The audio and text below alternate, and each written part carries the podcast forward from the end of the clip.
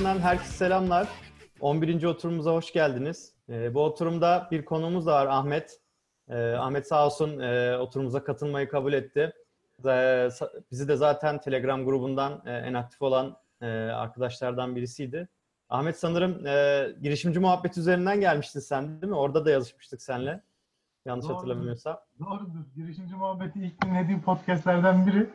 Oradan zıplaya zıplaya buraya geldi. Bizi de podcast olarak mı dinledin hep yoksa YouTube'dan mı bu arada şimdiye kadar? Çoğun, çoğunlukla podcast olarak dinledim. Anladım. Anladım. Süper. Podcast'ın Tekrardan hoş geldin. kullandım. Aynen aynen. Podcast podcast birçok birçok insana hitap ediyor. Özellikle işte böyle yolda zaman geçiren insanlara ya da işte ben mesela şey yapıyorum böyle bulaşık yıkarken falan ya da işte ev işleriyle uğraşırken falan. Yaparken falan aynen. Evet. Aynen Kendi o tarz işlerle var. uğraşırken de Eren oradan gülüyor. Hiç alakası olmayan şeylerden bahsediyoruz sanki. Ütü yapıyorsundur sen de Eren ya. Abi ütü denilen ya şimdi bir dakika oturuma girer girmez bunu bana yapma şimdi ama ya. Bak ben ütünün medeniyet denilen olgunun bize bir diktası olduğunu düşünüyorum. 7 yıldır 7 yıldır altını çiziyorum. Gömlekle işe giden bir insanım ve bir kere kendi hür irademle gömleklerimi ütülemedim. Başarılı. Beyaz Gerçi ben de ütü, ben de ütü yapıyorum. Ama. Bir dakika Gömlek hayal ettiğim hayatı mı yaşıyorsun? Senin adına başkaları mı ütülüyor gömleklerini? Ne yapıyorsun? Yo ütülenmiyor genelde yani. Çıkardığım gibi asıyorum abi. Güzel Diğer türlü benim hayal ettiğim hayat da yani bir fakire yani. benim benim yerime gömleklerimi ütüleyen birisinin olması. Dur, daha yeni başlıyoruz. Bir dakika.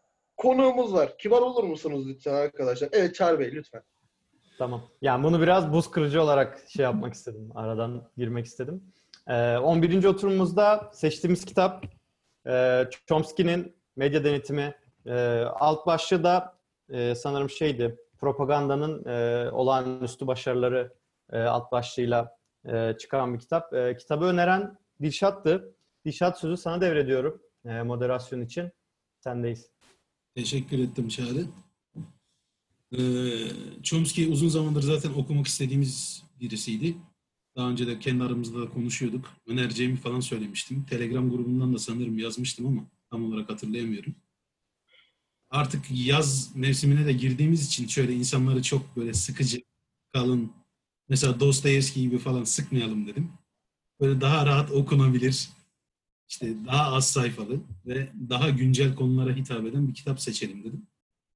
Bu da önerim bu yönde oldu. Chomsky'nin medya denetimi.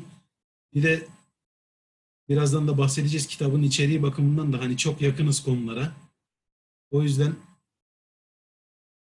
evet Ee, konulara çok yakın olduğumuz için rahat daha böyle nasıl diyeyim hazmedebileceğimiz bir kitap. Böyle bir giriş yapalım dedik. Ahmet'e teşe- e, teşekkür ederim.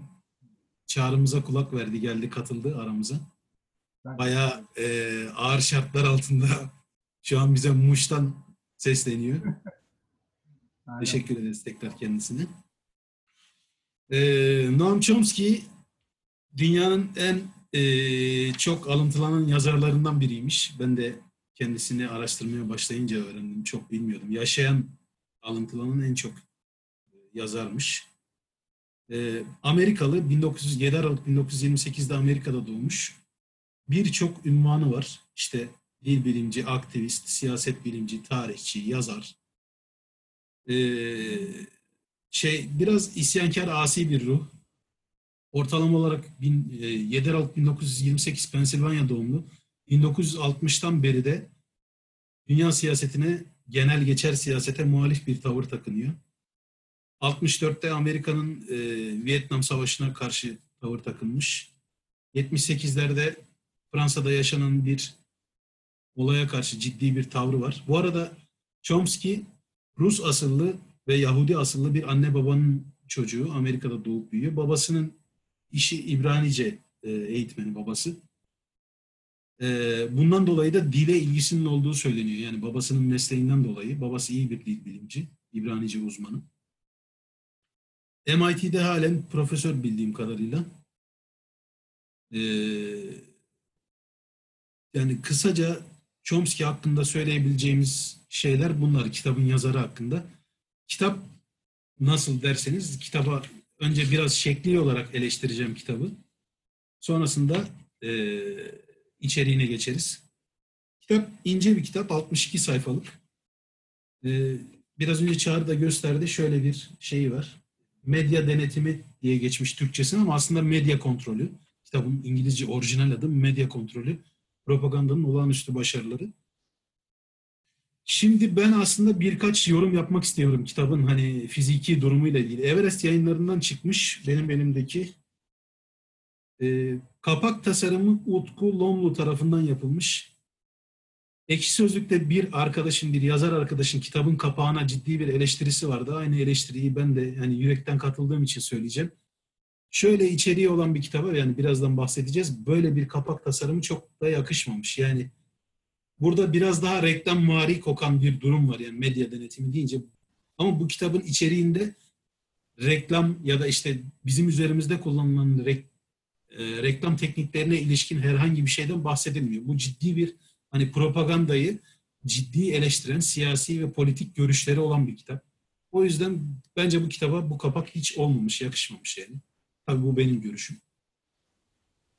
Ee, kitap biraz önce aramızda hangi tarihte ilk yayına çıktığını falan konuştuk. Çağrı sağ olsun hızlıca buldu internetten.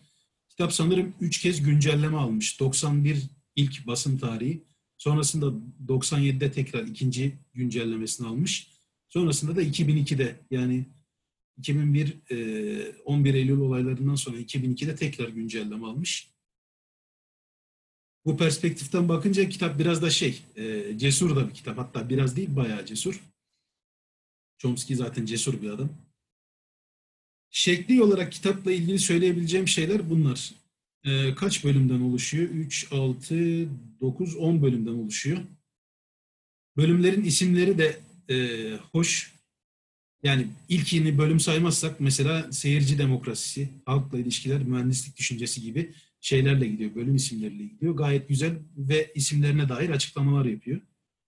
Kitapla ilgili şekli olarak söyleyebileceğim şeyler bunlar. İçeriğine başlamadan önce Eren'e konuyla ilgili söz vermek istiyorum. Çünkü çok ilgisiz duruyor. Buyurun Eren Bey, sizdeyiz. ilgisiz durduğum yönündeki ithamına esefle bir karşılık vermek istiyorum. Ee, aslında bu tarz kitaplara benim ilgim gerçekten var. Bu kitap biraz bana şey gibi geldi sadece. Nasıl diyeyim?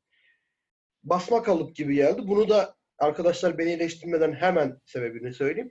Yazıldığı yıllarda aşırı derecede cesur bir kitapmış. Ona kabul ediyorum.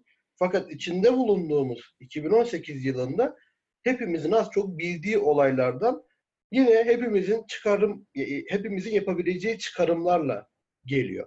Dolayısıyla yani şimdi düşündüğümüz zaman diyor ki mesela Amerika dünyanın en büyük terörist devletidir gibi bir çıkarım yapıyor Chomsky kitapta. Bunu zaten biliyoruz ki yani artık biliyoruz. Ha bunu ilk söyleyen olma büyüklüğüne kendisi erişmiş. Ona hiçbir itirazım yok. Fakat dediğim gibi bazı kitaplar vardır. Mesela Dostoyevski 100 yıl sonra bile güncelliğini korur. Fakat e, Chomsky ilk söyleyen olma şerefinden öteye geçemiyor bu noktada. Ha kitabın içerisinde çok ciddi ve çok güzel anlatılar, işte nasıl yapıldığı konusunda, medyanın nasıl denetlendiği konusunda örneklemler var mı? Var. Bunlara da zaten daha detaylı olarak gireceğimizi düşünüyorum ilerleyen dakikalarda. Fakat şu anda böyle benim ilk söylemek istediğim şey Chomsky büyük bir adam, büyük bir düşünür. Fakat an itibariyle güncelliğini bir noktada kaybetmiş durumda. Benim için en azından. Teşekkür ederim söz verdiğin için. Pardon. Rica ederim. Teşekkür ettim ben de. Eren. Tamamdır. Sesim geliyor mu? Sanki seste bir sıkıntı var gibi. Tamam. Ee, Eren'in eleştirisinin yerinde olup olmadığını ilerleyen zamanlarda söyleyeceğim bence yani. Ee, kitap şeyle başlıyor. Önce basit halde propagandanın erken dönem tarihi denilen bölümle başlıyor ve propagandayı yani bizim bildiğimiz anlamda insanları manipüle etmenin sistematik yöntemini ve hafiften çok kısa açıklamaya çalışıyor. Ee, burada güzel bir cümle vardı. Altını çizmişim. Çok hoşuma gitti. Okumak istiyorum. Ee, bilgi sıkı sıkıya katı suretle kontrol altında tutulur. Böyle bir demokrasi anlayışı tuhaf gelebilir fakat bunun yürürlükte olan hakim demokrasi anlayışının anlayışı olduğunu kavramak önemlidir demiş. İki farklı demokrasi anlayışından bahsediyor Chomsky kitabın hemen girişinde. Bir tanesinde Yunan site devletlerindeki gibi katılımcı demokrasi işte bir önünüzde bir amfora var, vazo var. İçerisine kiremit parçası atıyorsunuz. Kimi seçtiğinize dair, kimin sizin vekiliniz olduğu, olmasını istediğinize dair. Bu küçük yine Eren bu tabire biraz gülüyor ama yine kullanacağım. Butik ülkelerde kullanılır. Butik site devletlerinde böyle. Hani atarsın içine işte 5000 kişilik, 10 bin kişilik site devletlerinde bu kullanılır. Tabii bizim şu an bulunduğumuz e, nüfuslar itibariyle böyle bir şeyi yapmamız söz konusu değil. Biz ikinci dolaylı katılımcı olduğumuz ikinci tür demokrasinin içerisinde bulunuyoruz. Yani işte kendimize vekiller seçiyoruz. Mesela daha yenilerde bir seçim yaşadık. 81 milyonluk ülkeyiz. İşte 55 milyon civarı seçmenimiz vardı. Seçimlere katıldık. Sonuç neden vesaire ilişkisi kurmuyorum. Yani basit seçimlere gittik, oyumuzu verdik vesaire. Bu ikinci demokrasi anlayışını Chomsky şöyle der. Yani bölümlerden birisinin adı da zaten o. Seyirci demokrasisi diyor ve anlatmaya başlıyor. Seyirci demokrasisinde genel itibariyle söylemek istediği şu. Gidersiniz, oyunuzu verirsiniz, benim nüfuzum, benim e, haklarım birileri tarafından kontrol eder, edilsin dersiniz. Buradaki temel ayrım şudur. Oyunuzu verdikten hemen sonra tekrar kaldığınız hayatınıza devam etmeniz e, istenir sizden, beklenir. Ve hiçbir şeye suya sabuna dokunmazsınız. Sizin adınıza vekil tayin ettiğiniz kişi yasama, yürütme, yargı işte her neyse bu işleri götür veya vekil tayin ettiğiniz kişiler. Bu seyirci demokrasisinin Chomsky'nin bize anlatmaya çalıştığı şeyin hani basit kabaca bir tabiri. Bu konuyla ilgili konuşmak isteyeniniz var mı? Söz almak isteyeniniz var mı? Çağrı'dayız. Çağrı elini kaldırdığını görüyorum. Buyurun. Teşekkür ederim Dişat. Ee, ben de şu hani kapak tasarımı konusunda aynı şeyi düşünüyorum. Yani sanki böyle oku, yani bunu görünce insan şey düşünüyor. Bana nasıl diş macunu aldırıyorlar falan gibi hissediyorsun ama içinde bayağı böyle yani kitabın yarısı terörizmle ilgili falan yani savaşlarla ilgili geriye kalanı böyle falan.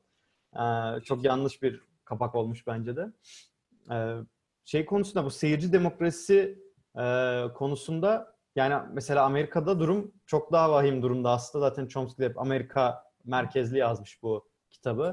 Ee, hitap ettiği yani muhtemelen bunu Amerikalılar okusun diye yazmış biraz da benim. Çünkü ben okurken biraz işte Eren dediği gibi şey hissettim yani. Belki 2018'de okuduğum için de olabilir ama e, yani 2003'te de okusam muhtemelen benzer hissedebilirdim. Yani çok da bilmediğimiz bir şey yok gibi geldi bana yani. Çünkü biz o ekosistemin dışından bunu gözlemleyebildiğimiz için yani Amerika'daki e, basının ne kadar e, bir anda böyle çark edebildiğini, işte nasıl bir şeyleri görmezden gelebildiğini falan dışarıdan daha net görebildiğimiz için e, o kadar da bana şey gelmedi. Yani bu da Amerika'nın içinden insanlar okuduğunda biraz daha onları aydınlatacak e, bir kitap gibi geldi o açıdan. E, bu seyirci demokrasisi konusunda ama yazdıkları gerçekten şey yani direkt e, olayı anlatıyor yani hani e, diyor ki işte bir e, şaşkın bir sürü hedef olması istenir. Bu şaşkın sürü işte oy versin. İşte ondan sonra işine gücüne baksın. Ki Amerika'da oy verme oranları bile çok düşük. Yani yanlış değilsem %50-%60 oranlarında bir katılım var. Yani o bile çok düşük. Zaten hani alternatifler çok az. İşte ya Cumhuriyetçi Parti ya Demokrat Parti hani bu kadar. Hani e, şeyin e, iki tane uç var yani. Ki onlar ne kadar uç konuşulur yani.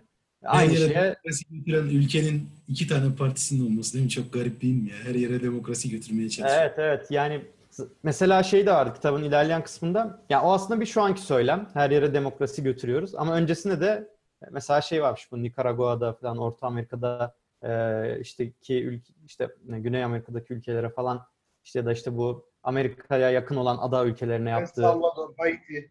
Ha, aynen o, o ülkelere Aynen oralara da yaptığı baskıları işte şey Orta Amerika modelini getirmek. O zaman da öyle demiş yani. Şimdiki popüler terimle demokrasi getirmek. Belki 20 sene sonra diyecek ki Endüstri 4.0 getireceğim. Bilmiyorum yani. Hani yani o şeyi değişebilir. O günün popüler terimi neyse onu getirmiş oluyorlar. Ee, mesela şey var bu seyirci demo- demokrasisi bölümündeydi sanırım. Ee, ondan bir hızlıca bahsedeyim sonra tekrar Dişat'a e, vereyim sözü. Ee, bu mesela Vietnam Savaşı'nda kaç Vietnamlı öldü? Hani beklen şeyde tahmininde çok çok çok altında rakamlar e, insanların aklında beliriyor. Hatta ben bile bunu hissettim yani ben bile yani baktım sonra milyonlarca insan ölmüş. Hani ben böyle şey diye düşmüştüm. Ya herhalde 50-100 bin insan ölmüştür falan. Yani baya baya bir insan ölmüş yani hani Vietnam dersin hani Vietnam. Hani tek bir ülkeyle bir savaş hani falan. Ama tabii kendi içinde de savaş halinde olduğu için. Ee, yani bu hakikaten şeyin de başarısı bence. Yani bu mesela burada ona çok bahsetmiyor ama mesela Hollywood filmleridir. Hani bunu dışarıya da pazarlıyor aslında. Bu Rambo. propagandayı aynen Rambo falan. Yani bu propagandayı ihraç da ediyor aslında e, Amerika. Biz de aynı o ihracatı tüketen, e, ithal eden tarafta olduğumuz için e, bizi de etkilediği yerler gene olmuş yani. Ben mesela Amerikan medyasının zaten bunu yaptığını biliyordum ama hani işte o izlediğimiz dizilerde, filmlerde de bunun böyle direkt böyle zihnimize işlendiğini de hani biraz böyle anımsamış oldum e, bu vesileyle. Ya biz de seyirci olarak izliyoruz işte hep yani. Evet. Teşekkür ettim Çağrı. Herhalde sonlandırdın sözlerini. Hı hı. Bu seyirci demokrasisiyle ilgili söylemek istediğim bir e, yazarın şey yaptığı Walter Lippmann adında bir gazetecinin söylediği e, liberal demokrat düşüncenin ilerlemeci kuramında bir tane şey var. Güzel bir e, nokta var. Rızanın üretimi veya rızanın imalatı. Daha önce politik kitaplar okuduysanız böyle terimler, yani bu terimi daha önce duymuşsunuzdur kuvvetle muhtemel. Yani e, büyükçe bir toplumu hiçbir çıkarının ya da hiçbir kaybının kazancının olmayacağı bir atıyorum savaş burada e, ziyadesiyle verilen örnek savaş o savaşa katılmaya e, ikna etmek. Mesela rıza yani bir bir olay için istenen bir olay için o rızayı toplumun o isteği duymasını üretmek. Neyle üretmek? Kitle e, iletişim araçlarıyla, medyayla, basılı basın yayın organlarıyla vesaire. Bu biraz e, hem doğru bir tanımlama hem de sert bir tanımlama. Bu konuyla ilgili Ahmet'e söz vermek istiyorum. Ahmet'in söyleyecekleri var galiba. Ahmet sendeyiz. Teşekkür ederim Dilşat. Ya hemen başlangıç olarak şeyi de söyleyeyim. Ee, kitapla ilgili genel bir yorum e, bırakayım. Kitabı ben ya zaten az çok aynı şeyleri söyledik gibi ama e, kitabı okumasını tavsiye ettiğim kişiler genelde e, ya e, bu konu hakkında fikri olup da örneklemelere ihtiyaç duyan insanlar olabilir. Çünkü içinde çok fazla bu konuyla alakalı örneklemeler, case'ler var. Evet. Yani hem isimlerden devam edebilirler hem de konuları biraz daha detaylılaştırıp konuyla alakalı iyi bir e, örnekleme kümesine sahip olabilirler. Ee, ikinci olarak demokrasi çeşitlemesine e, bahsetmiştik. Biraz önce sen de söylemiştin. Ee, demokrasilerde farklı segmentler var. Temsili, doğrudan ve bizdeki de biraz olduğu gibi temsilinin de daha biraz daha temsilisi. Ee, burada da şeyle ilgili görüyorum bu olayların tamamını. Ee, temsilileştikçe yani birilerine siz rızanızı temsil etmeye başladıkça onlar da sizin rızanızı nasıl üreteceklerini planlamaya başlıyorlar gibi. Yani doğrudan demokrasiye yaklaştıkça biz Evet. e, biraz o rıza üretimi e, şey kalacak gibi kalıyor. Daha etkisiz olacak gibi. Ama tabii mal satmak nasıl birine mal satarken onu promote şey yapıyoruz. e, Ne denir? Reklamını yapıp onu aldırmak için uğraşıyorsak ideolojiler de kendi reklamlarını, hükümetler de kendi reklamlarını yapıyor. Ama tabii bunu hangi yollarla yaptıkları bayağı tartışmalı bir konu. Biraz da kitapta öyle. Kendine Müslüman olma durumundan bahsediyor. Rıza üretiminde de öyle bir durum var. Bugün burada bir atıyorum kendi hükümetimiz çıkıp e, zaten şeyi söylüyor mesela. İşte Amerika sen işte İsrail'e karşı böylesin, bize karşı böylesin diye o ikiyüzlülüğü öne vuruyor. Ama bir süre sonra aynı şeyi kendi yapıyor. Yani rıza üretiminde e, herkes yapıyor ama herkes aynı konuda diğerini de suçluyor gibi bir şey. Teşekkür ederim. Biz teşekkür ederiz Ahmet. Ee, bu arada Çağrı'nın söylediğiyle ilgili bir şey geldi aklıma. Kitabın daha çok Amerikalılara yazılmış olmasıyla alakalı. Çağrı burada haklı. Ben de mesela Noam Chomsky gibi bir adamın bu kitabın başka dillere çevrilebileceğini ve başka dünyanın farklı yerlerindeki insanlar tarafından okunan, okunabileceğini hani öngörmesini beklerdim. Ona dair bir üslup geliştirmesini beklerdim ama sanki kitap bazen böyle ya- okura seslenirken sanki Amerikan dünyasının içerisinde her şeyi biliyormuş gibi sesleniyor. Yani öyle anlatıyor bize. Ee, verdiği örnekler de çok Amerikan yani tamamen Amerikalılara yazılmış. Ama burada şöyle bir şey var. Şimdi biz dünyanın bu coğrafyasında yaşadığımız için daha çok bu tip, şey, bu tip politik işlerle çok ilintiliyiz. Yani hayatımız siyaset, hayatımız politika, hayatımız işte bir sürü olumsuzluklarla geçiyor. Hani çok seviyorum. Birkaç defa da kullandım bu tabiri. Şu bir tane harita var ya işte dünyayı sınıflandırıyorlar. Amerika'da ve Kanada'da easy'den başlıyorsun. Burada Orta Doğu'ya yaklaştıkça survival modda yani böyle expert nightmare falan diye gidiyor. Hani biz nightmare olmasa da expert modda yaşadığımız için bu işlerle zaten çok haşır neşiriz biliyoruz. O yüzden bu kitabın anlattıkları bizim için evet devede kulak kalabilir veya bizim bildiğimiz gerçekleri tekrar e, söylüyor olabilir bize. Ahmet'in söylediği güzel de o konuda. Hani örneklem bulmak anlamında, bazı farklı örnekler bulmak anlamında veya fikirlerin, bazı fikirlerin orijinlerini, kökenlerini bulmak anlamında iyi olabilir. Ama onun dışında Eren'in söylediği de doğru. Bazı noktalarda yetersiz kalıyor. Çünkü biz zaten bu işin içinden geliyoruz yani. Hatta kitapta bazı noktalarda Türkiye'ye de ciddi ağır eleştiriler var. Hatta Türkiye'yi İsrail'le aynı noktada gören durumlar var. Ee, bunlar kabul edilir edilmez tartışılır ama biz bu işe hiç uzak değiliz. Yani üzerimizde her zaman manipülasyon vardır, üzerimizde her zaman propaganda vardır. Biz bu işlere hiç uzak değiliz. O yüzden birazcık bir tık olsun affedilebilir buldum ben yani o kitabın üslubunu. Ve bunları söyledikten sonra hemen Eren'e veriyorum sözü. Eren sendeyiz. Ben bir Stalin'in bir sözüyle girizgah yapmak istiyorum bu kez. Stalin der ki seçimleri daha iyi propaganda yapan değil sayanlar kazanır diyor. Öncelikle bu bir kenarda dursun. Sonra Doktor Joseph Goebbels, Hitler'in propaganda bakanıdır kendisi. Ki kitapta da kendisine atıflar vardır zaten. Şu dünyanın gördüğü muhtemelen en büyük, en başarılı manipülatördür. En başarılı. Yani ondan ötesi gelmedi. Geldiyse de biz onu tanıyamadan adam öldü bir yerlerde yani. Goebbels diyor ki bana yeterli ekipmanı verin onunla size milyonları uyutayım. Böyle bir sözü var gerçekten. Ha bu milyonları sadece uyutma bağlamında değil aynı zamanda ayaklandırıp savaşa da götürebilir ki götürdü de. Yani bunu da biliyoruz. 100 milyon küsür insan öldü. Şimdi bunlar bir kenarda dursun. Ben size başka bir örnekten geleyim. Burada dört kişiyiz. Burayı bir şehir olarak düşünelim. Küçük bir ilçe. 10 bin nüfuslu bir ilçe mesela. Ee, ve nüfusu biziz. Her birimiz mesela 25'er bin kişilik bir nüfus kitlesini temsil ediyor olalım. Siz üçünüz bana mütemadiyen diyorsunuz ki ya biz çok büyük bir devletiz. Çok iyi bir devletiz. Şahane bir devletiz. Diyorum ki abi siz bunu nereden duydunuz? Diyorsunuz ki abi televizyonlar söylüyor. Radyolar, gazeteler hepsi söylüyor. Biz çok büyük bir devletiz. Şimdi ben de şeyim nasıl diyeyim çok okumamış ya da okumaktan da ziyade kendimi geliştirmeye çok tevessül etmemiş bir bireyim. Etrafımdaki herkes bana bu ülkenin çok büyük süper güç vesaire olduğunu söylerse ben buna inanmaya teşne olurum. Buna inanma eğilimine girerim. Chomsky'nin atladığı noktalardan biri bu. Propaganda sadece kitlelere verilen mesajlardan değil, kitlelerin kendi içindeki çarpan etkisiyle de genişleyerek büyüyor.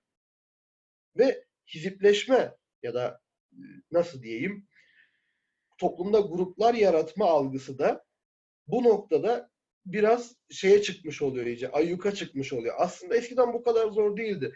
Chomsky'nin o kitabı yazdığı dönemde Amerikan dediklerine inanmak, kitap üzerinde konuşursak, hükümetin açıklamalarına ya da o propaganda çarklarının söylediklerine inanmak daha kolaydı. Neden? Çünkü internet bu kadar gelişmiş değil. Şimdi biz dört kişi oturup buradan kendi kanalımızda bir yayın yapabiliyoruz. Eskiden böyle şeyler yoktu. Tek yani tek de olmasa bile daha az medya vardı ve bu medyalar topluca bir şey söylediği zaman insanların buna inanmaktan başka şansı yoktu. Fakat şimdi mesela Myanmar'da üstünden tank geçen adam diye bir fotoğraf paylaşıyorlar. Ondan sonra fotoğrafın Gazze'de çekildiği ortaya çıkıyor filan. Hani doğrulayıp yanlışlayabiliyorsunuz bazı şeyler. Bu çok büyük bir etken. Chomsky'nin bahsettiğinin biraz olsun bozulmasına. Gelelim senin az önce söylediğin konuya. Bizim politize olmamız. Bizim politize edilmemiz çok bilinçli ve çok güzel bir devlet politikası. Gerçekten bu devletin bir politikası. Ben buna iyice emin oldum. Muhtelif siyasi partilerden, muhtelif yüksek kademe insanlarla şans eseri tamamen oturup görüşme imkanım oldu. Hepsine aynı soruyu sordum. Siz bu soruya aşinasınız zahmet hariç.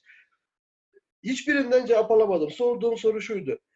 Hocam ben bir seçmen olarak neden belediye seçimlerinde siyasi partilere oy veriyorum?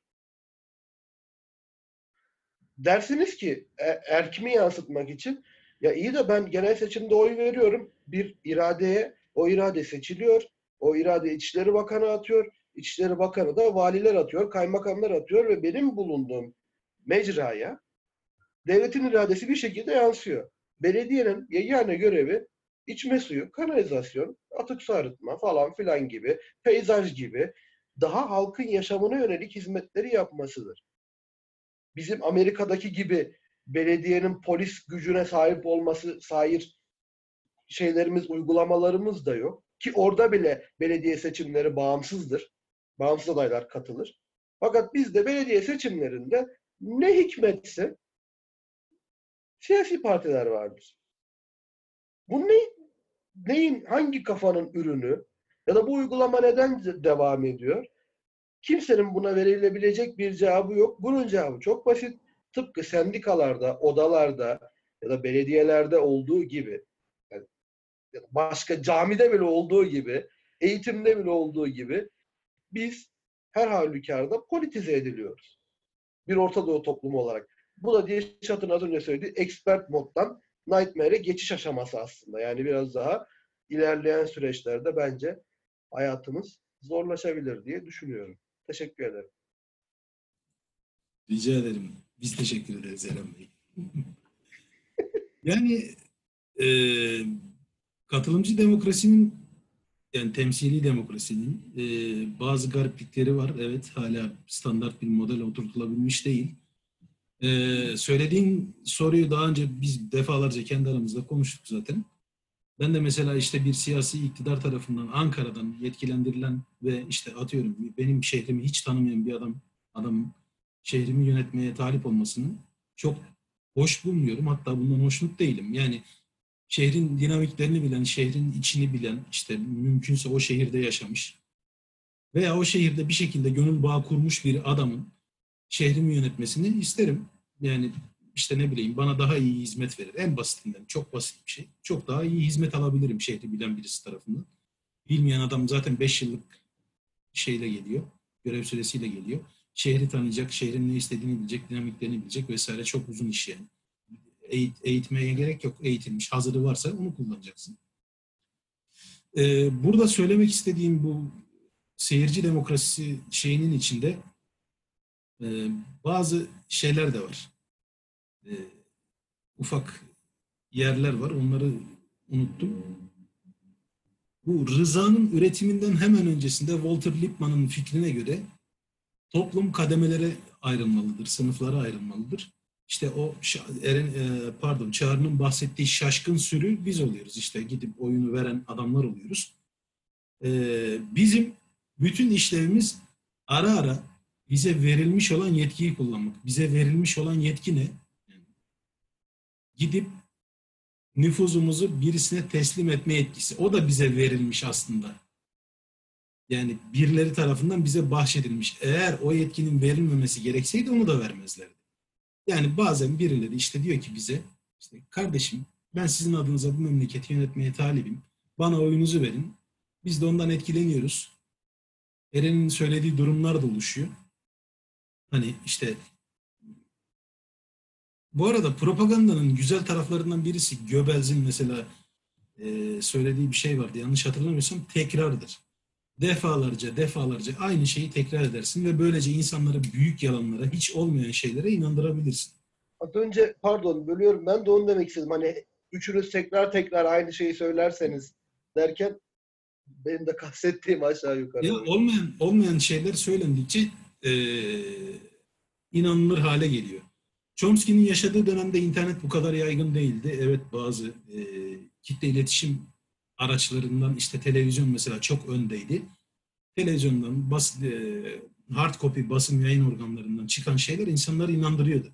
Ama bugün de işte eee, bizim rızamızı üretmeye talip adamların ya da bizi yönetmeye talip adamların veya bizi gütmeye talip adamların üzerimizde denediği bambaşka teknikler var. Ya da bugünün teknikleri olacak. Ama biz kuvvetle muhtemel şu an anın içerisinde bulunduğumuz için henüz algılayamıyoruz bunların bir bölümünü. Yani bazılarını algılayabiliyoruz ama bazılarını algılayamıyoruz. Bunu belki algılamak da yani tıpkı Chomsky'nin yaptığı gibi 20 yıl sonra, 30 yıl sonra olacak birileri tarafından. Ee, şu an göremediğimiz bir sürü teknik üzerimizde deneniyor olabilir. O yüzden birazcık burada sanki esnek bırakılmalı gibi. Yani çünkü ciddi adamlar çok ciddi paralara sahip, çok ciddi nüfuzlara sahip adamlar çok uzun süreler bu işlerin üzerinde çalışıyorlar. Yani 300 milyonluk Amerika'yı e, şey yapmak için, etkilemek, manipüle etmek için inanılmaz. Yani hani Cambridge Analytica'nın şeyleri çıktı, Rusya'nın seçimlere dahil olduğu konuşuluyor. Ne kadar büyük işler var. Yani işin içerisinde İngiltere'den güya bağımsız bir üniversite var. İşin içerisinde direkt Rus devleti, Vladimir Putin'in adı var. Donald Trump'ın hanımının e, işte etnik kökeninden mevzular var. Aman Allah'ım yani nerelere gidiyor mevzu. O yüzden birazcık sanki böyle bir şey yapmak lazım ya. E, Daha e, nasıl diyeyim çok böyle sert vurmamak lazım öyle diyeyim yani. Bu arada Çağrı'nın söz istediğini görüyorum. Çağrı sendeyiz. Evet ben de e, onun e, yani senin e, söylediğine benzer bir şey söyleyecektim. E, yani şu an merkezi bir şekilde tabii şey yok. E, medya daha dağıtık hale geldi. Hani böyle eskiden şeydi. E, belli başlı yayın organları tüm halka hitap ediyordu. İşte yazılı basın vardı, işte televizyon vardı. Şimdi hani Eren dediği gibi 3-4 kişi bir araya gelip bir medya organı haline gelebiliyor. Hani bu YouTube gibi platformlar sayesinde ya da işte WordPress'te bir blog açıyor. Oradan böyle belki ülkesinin içinden bir sürü böyle haber aktarıyor. Vatandaş gazeteciliği yapabiliyor. Yani bu tarz şeyler oldukça arttı. Ama bir yandan da e, yani bu bir kedi fare e, oyunu gibi ge- geliyor bana. Yani hep bir kovalamaca var yani. Hani e, bir kesim böyle işte doğruyu aktarmaya çalışıyor. Hani şey yapmaya çalışıyor. Daha böyle gerçekleri ortaya çıkarmaya çalışıyor. Ama bir yandan da böyle işte e, cebinde para olan bir kesimde e, işte yalan dolan haberlerle ortalığı karıştırmaya çalışıyor. İşte Dişat'ın bahsettiği olaylar var.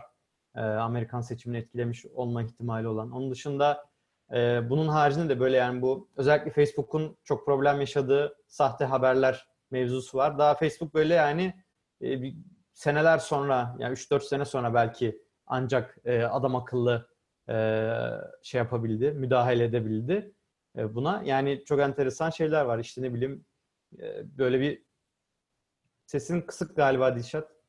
Pardon, Cambridge Analytica'nın Facebook üzerinden insanları manipüle ettiği, yani şey işte Mark Zuckerberg hakim karşısında ifade verdi. Ee, senatoda konuştu, kendini savundu. Yani Cambridge Evet. Analytica'nın işte bir sürü e, istatistiki çalışmalar yaptı. İnsanlara hatta lokal, bölgesel e, reklamlar, propaganda malzemeleri ürettiği ortaya çıktı. Bunlar e, yani devasa işler değil mi abi ya? Hala da kurtulamadı mesela o şeyler. Peki Facebook'a bir şey oldu mu? Olmadı. Yani Hiç şöyle sanmıyorum. bir şey var. Mesela şöyle bir şeye doğru gidebilecek bu. Facebook çok büyük olduğu için e, Facebook'un işine yarayacak regülasyonlar da gelebilir. Yani Facebook çok büyük olduğu için bu regülasyonlara uyum sağlayabilecek atıyorum ama küçük yayın organları belki buna uyum sağlayamadığı için sönecek. Yani e, hakikaten yani ben şey kısmına çok katıldım. Kitapta özellikle en başında bahsediyor Chomsky. Yani bizim bu medyadır, işte iletişimdir yani birçok şeyi zaten algımızı da hani yönlendiren, ya devletleri de yöneten aslında ne halktır ne onun seçtikleridir. Aslında özel sektördür. Para kimdeyse o yönetir. Yani iş sonunda buraya gidiyor bence. Yani Facebook da artık özel sektörün büyük bir aktörü. O yüzden Facebook'un da artık sözü geçer durumda. Yani hani Yani Zuckerberg'in orada çıkıp böyle işte saatlerce konuşması, kızarıp bozarması bence yani birazcık şey yani milletin gazını almak için yapılmış bir şey e, Yani mertebesinde. Vitrin biraz tevazu göstergesi. Yani Zuckerberg oraya hiç de çıkmayabilirdi. Evet en azından yeni nesilde öyle bir şey var. Biraz daha e, mütevazılar. Evet yani mesela gidip de öyle işte eski ailelerden, Rockefeller'lardan birini falan çıkartamazsın kesinlikle oraya ama en azından bu adam çıkıp konuşuyor öyle bir tevazusu var. Hani işte o biraz daha belki şey etkiler bilmiyorum. Ama yine de bence birçok imkan var yani işte mesela Türkiye'de de buna yönelik oluşumlar var. Teyit.org var, doğruluk payı var mesela. Bunlar işte Eren dediği gibi yani yalan yanlış bir e, manipülasyon şeyi ortaya çıktığında hemen işte şey yapıyorlar, inceliyorlar. Diyorlar ki işte bu ya- bu doğru, bu yanlış. Hani birazcık e, yani bence kedi fare oyunu bu. E, ben kendim de siber güvenlik işte sektöründeyim bir senedir. E, onun öncesinde savunma sanayinde de biraz çalışmıştım. Yani orada da var mesela yani işte bir e, beyaz şapka hackerlar var, bir siyah şapka. Hani siyahtan beyaza geçmek çok da zor değil yani gri alanda dolaşan hackerlar var. Hani İşte bir de o alanı kim belirliyor? Bir de o var. Mesela Evet, kitapta aynen. bu soru da var. Mesela terör nerede terördür?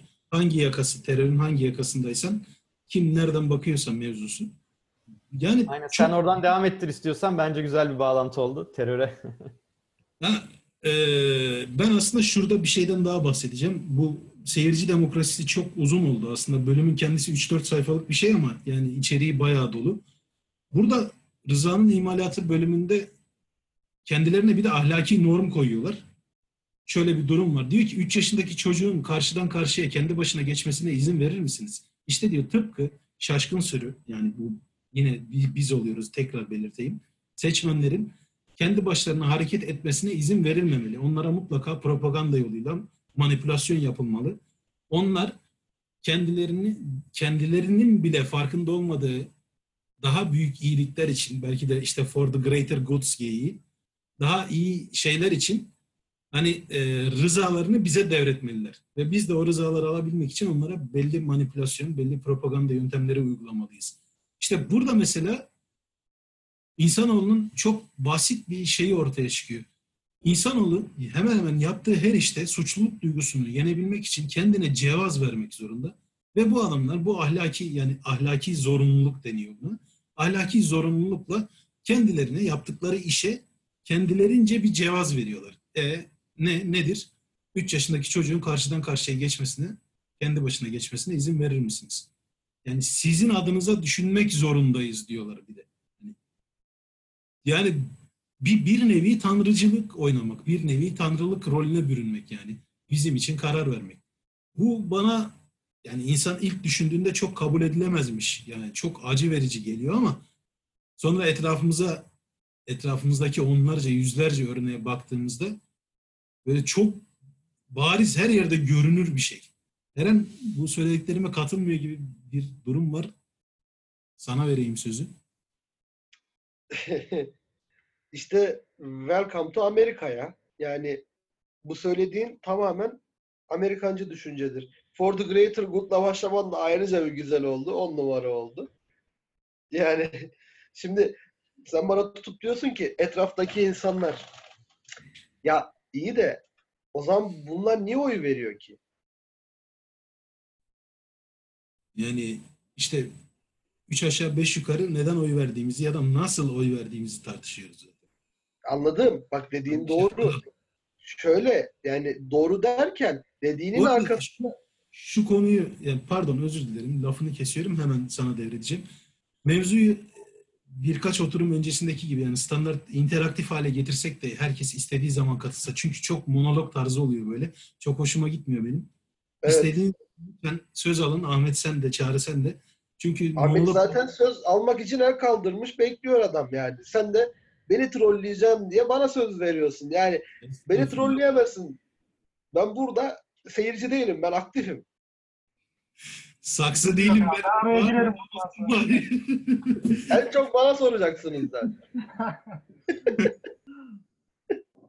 Peki efendim buyurun lütfen. Şöyle. Platon'un bu aslında bir önermesidir. Devletinde de bunu önerir. Der ki insanlar evet oy verebilir fakat insanların hepsi yönetmeye uygun değildir. Böyle başlar Platon.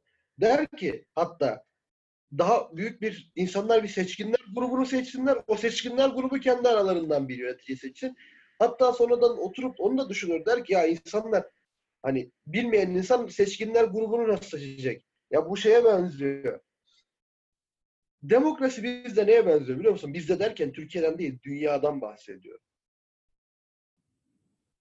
Tad alma duygu- duygusu olmayan insanların önüne bir tane üç yıldız, bir tane iki yıldız, bir tane tek yıldızlı Michelin şefi koymak, 10 tane de böyle, hatta 100 tane de normal tükrük köftesi yapan dayılarından koymak. Sonra da şunu demek. Hangisini seçiyorsunuz? Adamda tat alma duygusu yok ki. Adam zaten gidecek o dayılardan birini seçecek. Neden? Çünkü daha çok ona hitap ediyor ve daha ucuz. Çok basit bir denklem. Adam Michelin yıldızı ne demek? Zaten söylesem bile hani bazen oluyor ya bizde de "E işte efendim bu arkadaşımız aday mesela şu şu üniversitelerden mezun şöyle bir CV'si var. Adam bilmiyor ki. Öyle bir üniversite olmuş olmamış o adamın umurunda değil ki. Bu bir Demokrasi teşhis. benziyor. Bu bir teşhis doğru. Doğru da bir teşhis. Lakin yani çözüm mesela noktasında dünya belki yıllardır sıkıntı çekiyor. Yani biz bizde mesela standart Orta Doğu toplumuyuz. Ben de yapıyorum. Teşhisi çok iyi problem teşhis ederiz çünkü hayatımız problem. Ama hiç çözüm noktasına gelemiyoruz bir türlü. Çünkü bir şeyi çözmeyi çok bilmiyoruz. Yani hem biz bilmiyoruz hem dünyanın geri kalan siz değil efendim siz biliyorsunuz Sayın Büyük Burç lütfen. O da öldü değil mi ya? Ee, vallahi inan ölüp ölmediğini bilmiyorum. Sanırım öldü. Erol Evgin mi öldü? Biri öldü onların da. Bir Erol öldü ama hangisi? Erol Evgin yaşıyor sanırım da Erol Büyükburç vefat etti evet. Ahmet senin konu üzerine söylemek istediklerin var galiba. Evet, şöyle ya araya giremedim kusura bakmayın. Çok Gir- çok güzel konuşuyordunuz, girmek istemedim. Ee, Eyvallah. şöyle düşünüyorum burada ben. Ee, demokraside ya bu konuyu aslında dolaylı olarak biz daha önce bir tartışmaya girmiştik. Siz de belki daha önce bahsetmişimdir. Bir grup insanın beraber nasıl yaşayacağına dair bir tartışma içine girmiştik biz bir, bir arkadaş grubu diyeyim şimdi. Çok fazla da anlatmayayım orayı. E, dağıtmayayım. Orada mesela anlattığım yeri biraz önce verdiğiniz örnek üzerinden gidebiliriz. Bir ilçe düşünebilirsiniz. Bu ilçenin belli ihtiyaçları vardır. Bu ihtiyaçlar altyapısı, üst yapısı, işte su temini falan filan bir sürü üretim, gıda üretimi, işte toprağın işlenmesi, temizliği falan filan bir sürü konuda e, karar alınması gereken iş vardır. Yapılması gereken, birilerinin elini e, taşın altına koyması gerektiği nokta vardır. E, bizim orada çıkarttığımız şey şuydu. Biz e, temsilcilerimizi değil de kendi oylarımızı direkt vermeliyiz. Bunu nasıl yapabiliriz? Ya Çağrı biliyordur. Hani blockchain teknolojileriyle oy verme sistemlerinin hani e, çalışılan öyle blockchain sistemiyle çalışan oy verme sistemleri yavaş yavaş artık hani görebiliyorum. Ben birkaç yerde görmüştüm. Hani bu tip sistemleri, bu tip altyapıları kullanarak aslında biz herkesin e, katılımcı e, demokrasiye, katılımcı yönetim e, biçimlerine entegrasyonunu sağlayabiliriz. Bunu en küçükten bir köyde başlatıp sonra bir ilçede, sonra daha bir şehirde, sonra e, çok daha büyük bir ölçekte kullanılabilir. Bu tabii biraz evrimi ihtiyacı olan ve deneme yanılma yöntemleriyle gelişecek bir şey. Aslında e, bu şu da var. Ben propagandanın doğru ya da yanlış olduğunu pek tartışılabileceğini düşünmüyorum. Orada yanlış olan şey şu sanki. Aynı güç, aynı etkin, e, aynı aygıtlara, aletlere ve e, sermaye gibi yani aynı eşit şartlarda yapılan e, propagandanın ben çok normal olduğunu düşünüyorum. Çünkü kendi fikrimi ben size burada beyan edip sizden bir destek istiyorsam ve bunun içinde altında belli iddiaları size anlatıp tekrar tekrar belirtiyorsam ha bilgiye ulaşma konusunda hepimiz eşitsek sizden desteğiniz için bunları yapabilirim. Aynı şekilde siz de bana yapabilirsiniz. Zaten bu karşılıklı e, fikir çatıştırmasının sonucunda e, güzel şeyler çıkıyor genelde. Yani o yüzden m, propaganda demeyelim belki adını. Bilmiyorum propaganda biraz negatif anlamı olan bir kelime olduğu için ama insanlar- Reklam çalışması diyelim. reklam çalışması demeyelim de. İletişim, Ya iletişim, iletişim çalışması. Dünyada, münazara diyelim yani. Hani Peki. iddia diyelim. Burada bir tutayım. Eren, Eren'in diyeceği var gibi geliyor şu an. Yok yok ben di- dinliyorum şu an. Ben çok konuştum zaten. Yok estağfurullah. Ya az çok demek istediğim yani insanların kendi kendini yönetebilecekleri altyapılar artık mevcut. Bizim temsiliden e, katılımcı demokrasiye geçmemiz bunu da peyderpey denemeler, yanılmalar yaparak yapmamız gerekiyor. E, buna da tabii e, merkezi hükümetler neden izin versin? Yani çıkıp da bir devlet, bir hükümet ya ben hepimizi e, katılımcıya alacağım ama hani deneme yapacağız, pilotta burası demez. E, neden desin kendi ayağına sıksın? Şimdi Buradaki çözümü tartışmak lazım biraz. Yapıcı Burada çok enteresan, çok enteresan bir şey var. Türkiye bu çözümü bir kere denemiş biliyor musunuz? 82 genel seçimi sanırım. Ee, tercihli sistem. Hiç duydunuz mu daha önce? Yani Ne oldu? Şey, milletvekili adayını direkt Milletvekili. değil mi Ama seçiyorsun? Seçim şöyle. Şimdi normalde şu anda ne yapıyoruz? Gidiyoruz bir partiye oy veriyoruz milletvekili seçimlerinde. Ve don't, the hunt sistemine göre işte adaylar sıralanıyor. 1, 2, 3, 4 sıralamaya göre seçiliyor.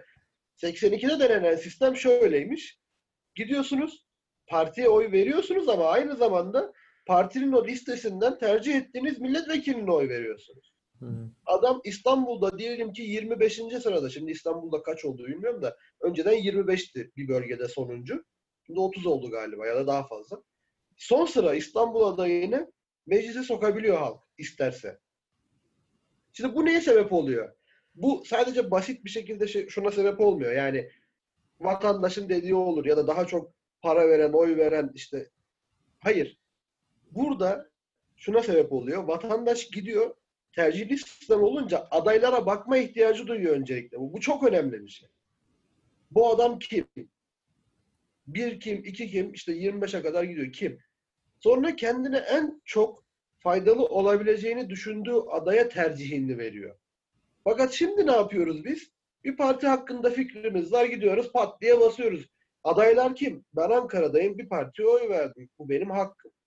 Ama birinci sıra adayı kim? Açık söyleyeyim onu bile bilmiyorum. Çünkü gerek yok. Yani bir anlamı da yok. Belki ufak yerlerde, belki Osmaniye gibi yerlerde aday etkili olabiliyordur. Ama bunun da yüzde üçlük, beşlik kaymalardan daha fazlasının sebep olacağını ben düşünmüyorum. Hani sen dedin ya Ahmet o katılımcı demokrasi.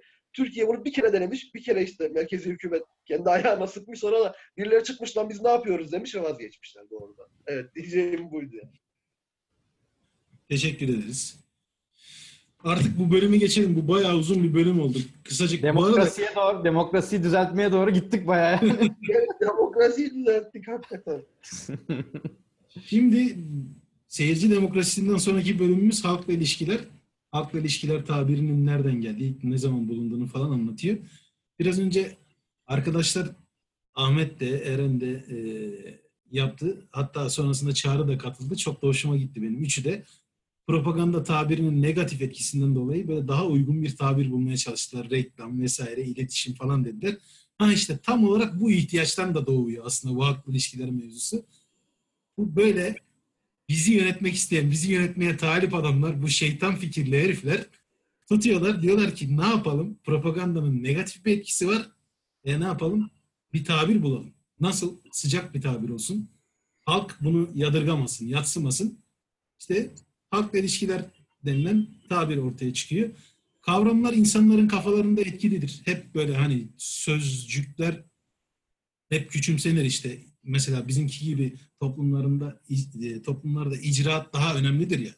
Aslında sözler de icraatlar kadar önemlidir. Kavramlar özellikle. İnsanların kafalarında direkt fikir e, ve eğilim hani meyyerlik oluştururlar. E, bölümün adı halkla ilişkiler. Uzun uzun anlatmayacağım bölümü. Eğer bölümle ilgili söylemek istediğiniz bir şeyler varsa duymak isterim. Benim altına not aldığım, çizdiğim yerler var. Oralarla ilgili konuşacağım yoksa. Var mı aranızda söz almak isteyen halkla ilişkiler bölümüyle ilgili? Sanırım. Eğer kimse yoksa ben bir şey söyleyeceğim sadece. Halkla ilişkiler bu dünyanın gördüğü en büyük NLP'den sonra en büyük ikinci sahtekarlıktır. Yani ben böyle düşünüyorum en azından. NLP'nin benim için ayrı bir yeri var. O top nokta, hani en üst nokta. Ee, kişisel gelişim dediğimiz. Neurolinguistik program açılımı da. halkla ilişkiler onun bir tık altında ama gerçekten böyle ben arada oturup şeyi izlerdim. Bu Amerikan e, Dışişleri Bakanlığı yok, basın sözcüsünün basın toplantılarını ya abi kadına sorular soruyorlar ya da adama fark etmez.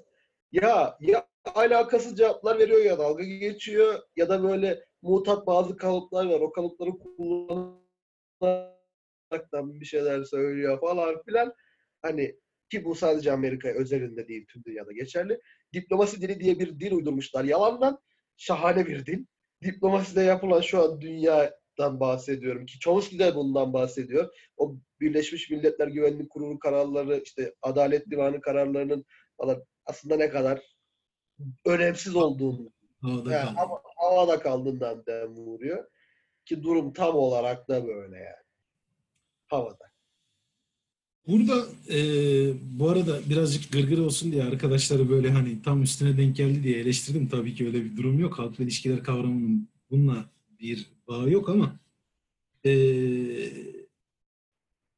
bu bölümde çok hoşuma giden bir nokta oldu. E, şöyle diyor.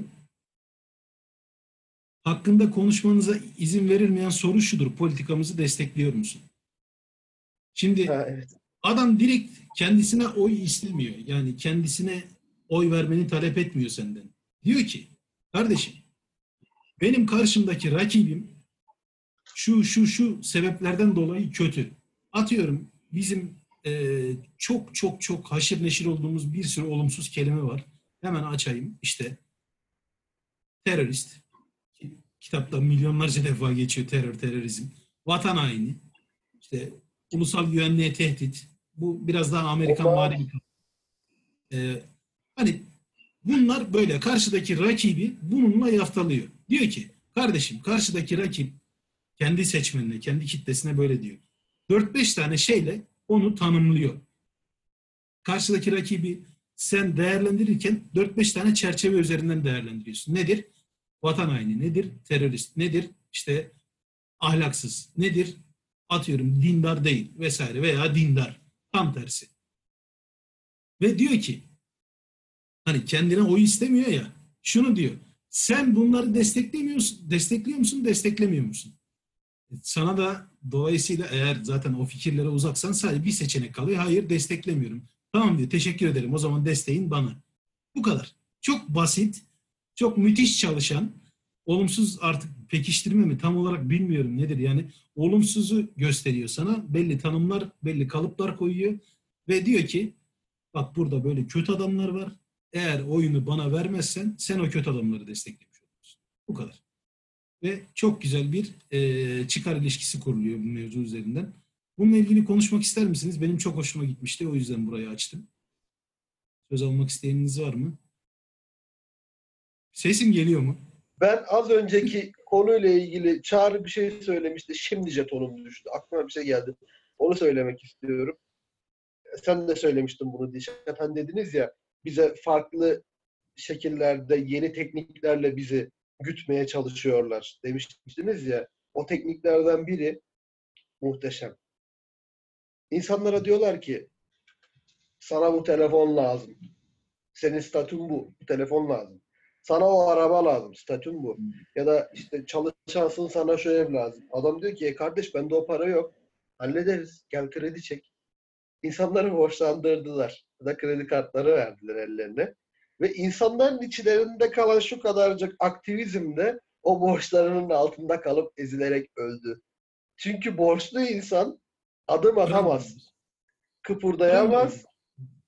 Yani aklıma bu geldi. Sadece bunu eklemek istedim. Bir de bu şeyle ilgili az önce bahsettiğin halkla ilişkiler konusuyla ilgili de kitaptaki kapaktaki eleştirilerinize katılıyorum. Sadece bir noktada katılmıyorum. Ya, fikri anlıyorum. O gülen suratlar var ya, o halkla ilişkilerin güle, gülen suratlarıdır. Hani e, spikerlerin ya da televizyon spikerlerinin büyük bugün daha beni yine aradılar. İşte efendim onaylı krediniz var istiyor musunuz? X bankası. İşte hep kibardır halkla ilişkiler. Hep sizi kendinizi böyle iyi hissettirmeye çalışır. O yüzden onu söylemek istedim sadece. Kitap kapak dediğiniz doğru biraz çiğ kalıyor, biraz yavan kalıyor ama güzel bir fikir var bence arkasında. Kapağı. Yani şeyi yansıtmıyor. Kitabın genel ciddiyetini Doğru. diyeyim. Kitap daha büyük şeylerden bahsediyor kapağa nazaran. Yani kapaktaki fotoğraf biraz daha reklama ve cinselliğe yapılan bir atıf gibi. Kadının metalaştırılmasına vesaire. Ben öyle algıladım en azından. Ama kitabın içeriği bayağı bildiğin feryat figan yani terörizm. Burada e, halkla ilişkiler bölümünün sonunda şey var. Çok hoşuma gitti benim. Şaşkın sürüyü oyalamak lazım diyor. Bu yine biz oluyoruz sıradan halk. Ne yapmak lazım? Süper Lig maçları, televizyonlar, işte ne bileyim atıyorum Survivor yarışması vesaire. Bunlarla bir şekilde oyalamak lazım. Aktif olarak mevzuların içerisinden almak lazım. Yani sen oyunu verdin kardeşim. Güzel nüfuzunu benimle paylaştın. Benim bütün yetkiye sahip olmamı sağladın. Evet. Artık lütfen yerine git. Ve orada sakince otur. Yeterince tüket. Benim sana verdiğim maaş kadar hayatını yaşa. Arada bir şeyler almak istersen paran yoksa cebinde gel. Sen dert etme ben sana kredi de veririm. Tabii krediyi faiziyle alırım o ayrı. O küçük farkı söylemeyebilirler arada. Böyle ben sana kurgulanmış Truman Show gibi ufaktan bir hayat vereyim. Sen onun içerisinde yaşa. Bu arada bu yani çok klişe bir laf olacak ama dünyayı yöneten abiler de şeylerden tamamen bizim e, ait olduğumuz sınıflardan, bizim ait olduğumuz bütün o etnisiteden, dinden vesaire tamamen münezzeh, her şeyden muaf. İstedikleri gibi dünyanın bütün nimetlerini hani kullansınlar. Dünyanın istedikleri yerlerini görsünler. Hatta istedikleri ülkelerde yönetim değiştirsinler. istedikleri ülkeyi terörist, istedikleri ülkeyi müttefik ilan etsinler. Ve dünyanın bütün nimetlerinden, kaymaklarından faydalansınlar. Basit olarak bunu anlatıyor bu bölümde. Eğer söyleyecek bir şeyiniz yoksa bölümle ilgili sonrasına geçeceğim. Hatta bölüm bölüm de şey yapmayalım. Hani ben aldığım notlar üzerinden sizlere sorular sormak istiyorum. Ben bir ufak ekleme yapayım. Orada şeyden bahsediyordu. Ee, işte bu grev kırıcılığın yöntemleri falan Amerika'daki bu işte e, işte sendikal hareketler, işçi hareketlerinin nasıl zaman içinde sönümlendirildiği. Artık mesela e, 1 Mayıs'ı biz hala mesela işçi emekçi bayramı olarak kutluyoruz. Onlar böyle ne olduğunu haber ne olduğunu bile unutmuş vaziyette kutluyorlar falan yani. O hale gelmişler. Ee, burada da işte bu haklı ilişkilerin başarısından bahsediyor. Yani işte e, grevcilik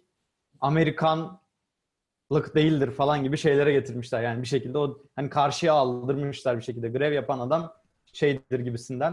e, hani e, işi Amerikan yoluyla yapmıyor e, algısını bir şekilde e, oturtarak hani bir şekilde o bir araya gelmeyi, kolektivizmi hani şey yapıyor yani insanların aynı benzer düşündeki insanların bir araya gelmesini engelliyorlar bir şekilde. Bu işte şey de yani aynı şekilde televizyon karşısında oturtmak, bir şeyleri takip ettirmek. Ee, çünkü böyle olduğu zaman e, insanlar kendilerini yalnız hissediyorlar. Yani acaba ben mi sadece böyle düşünüyorum ma geliyorlar diyor. Bence de çok mantıklı yani. Çünkü e, sen evinde otururken belki bazı konularda sıkıntın var. Gündelik yaşamla ilgili olabilir, ekonomik olabilir ama gidip bunu kimseyle konuşamıyorsun, dert yanamıyorsun, bir araya gelip çözüm arayışına giremiyorsun. Oturup evde televizyon izliyorsun anca yani. E böyle olduğu durumda tabii ki e, oradan bir hareket doğmuyor. Bu da zaten işte o e, halkla ilişkileri, propagandayı yapanların e, şeyi oluyor. E, kullandığı yöntem oluyor. Bu vaziyetin en başarılı örneği Türkiye'de aslında. Her gelen yeni iktidar kendi sendikasını kurar. Ondan sonra o sendikalardan bazısı yaşar, bazısı kadik olur. Bunun da sebebi çok basittir. Aman insanlar, işçiler ya da memurlar bir sendikada toplanırsa e, çok büyük sıkıntı abi. Yani tek başına olursa bu adamlar. Sonra ne oluyor? İşte o sol sendika, sağ sendika, milliyetçi sendika, sarı sendika, dinci sendika falan X, Y, Z derken hop bir bakıyorsun adam yani mesela iktidarın teklif ettiğinden daha az bir teklifle uzlaşma masasına oturuyor filan. Hani böyle şahane ortamlar oluşabiliyor yani. Ona ekleyeyim dedim araya. O da böl parçala yönet aslında işte. Aynen. Çin'den öğrendik. Arkadaşlar ufak bir ara verelim dediler. Ufak bir ara verelim sonrasında hemen gelelim.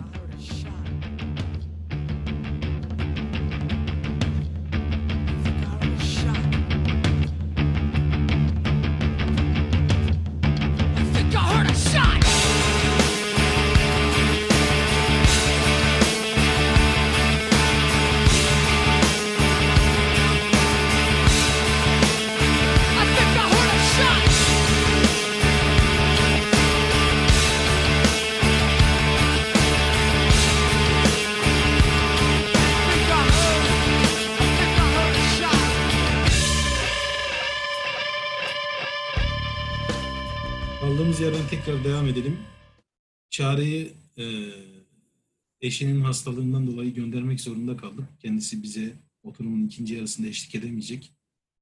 Eşine de buradan geçmiş olsun dileyelim Kübra'ya.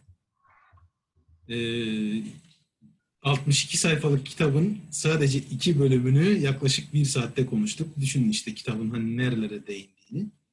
Halkla ilişkiler bölümündeyiz. Yani bu iki bölüm dediğimde totalde işte 13 sayfa falan yapıyor.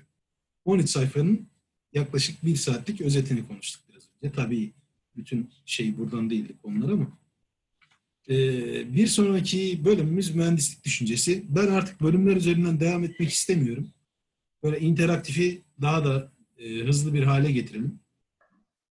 Sizin kitapta not aldığınız yerler varsa oralardan bana sorular sorabilirsiniz. Ben de kitaplar kitapta not aldığım yerleri size e, soracağım. Hemen bir sonraki bölümde böyle geldi not. E, sendika siyasi bir örgüt olmalı mıdır diye not almışım. Altını çizmişim. Eren bu konudan fazlasıyla muzdarip ama Eren'den hemen önce daha önce hiç sendikale e, bir e, bağ oldu mu bilmiyorum ama Ahmet de sendika konusunu konuşmak isterim. Eğer varsa öyle bir bağ olduysa. Ahmet Ben- sence sendika siyasi bir örgüt olmalı mıdır? diye bir soru Ben- yönelteyim. Tamam tabii. Şöyle daha önce bir sendikaya üye olmadım. Ama biz yani meslekten inşaat mühendisi olduğum için sendika olmasa da e, kendi mesleki odalarımız hani onlara üye oluyoruz. Onlara şey yapıyoruz. Ama paralel şeyler biraz. Yani çok birbirinden atla ve farklı değil ama ben e, sorunun şeyinde tabii ki de yani sonuçta sendika belli bir grubun çıkarlarını belli bir mecrada savunuyorsa belli politikalar ve siyasetler üretmesi gerekiyordu.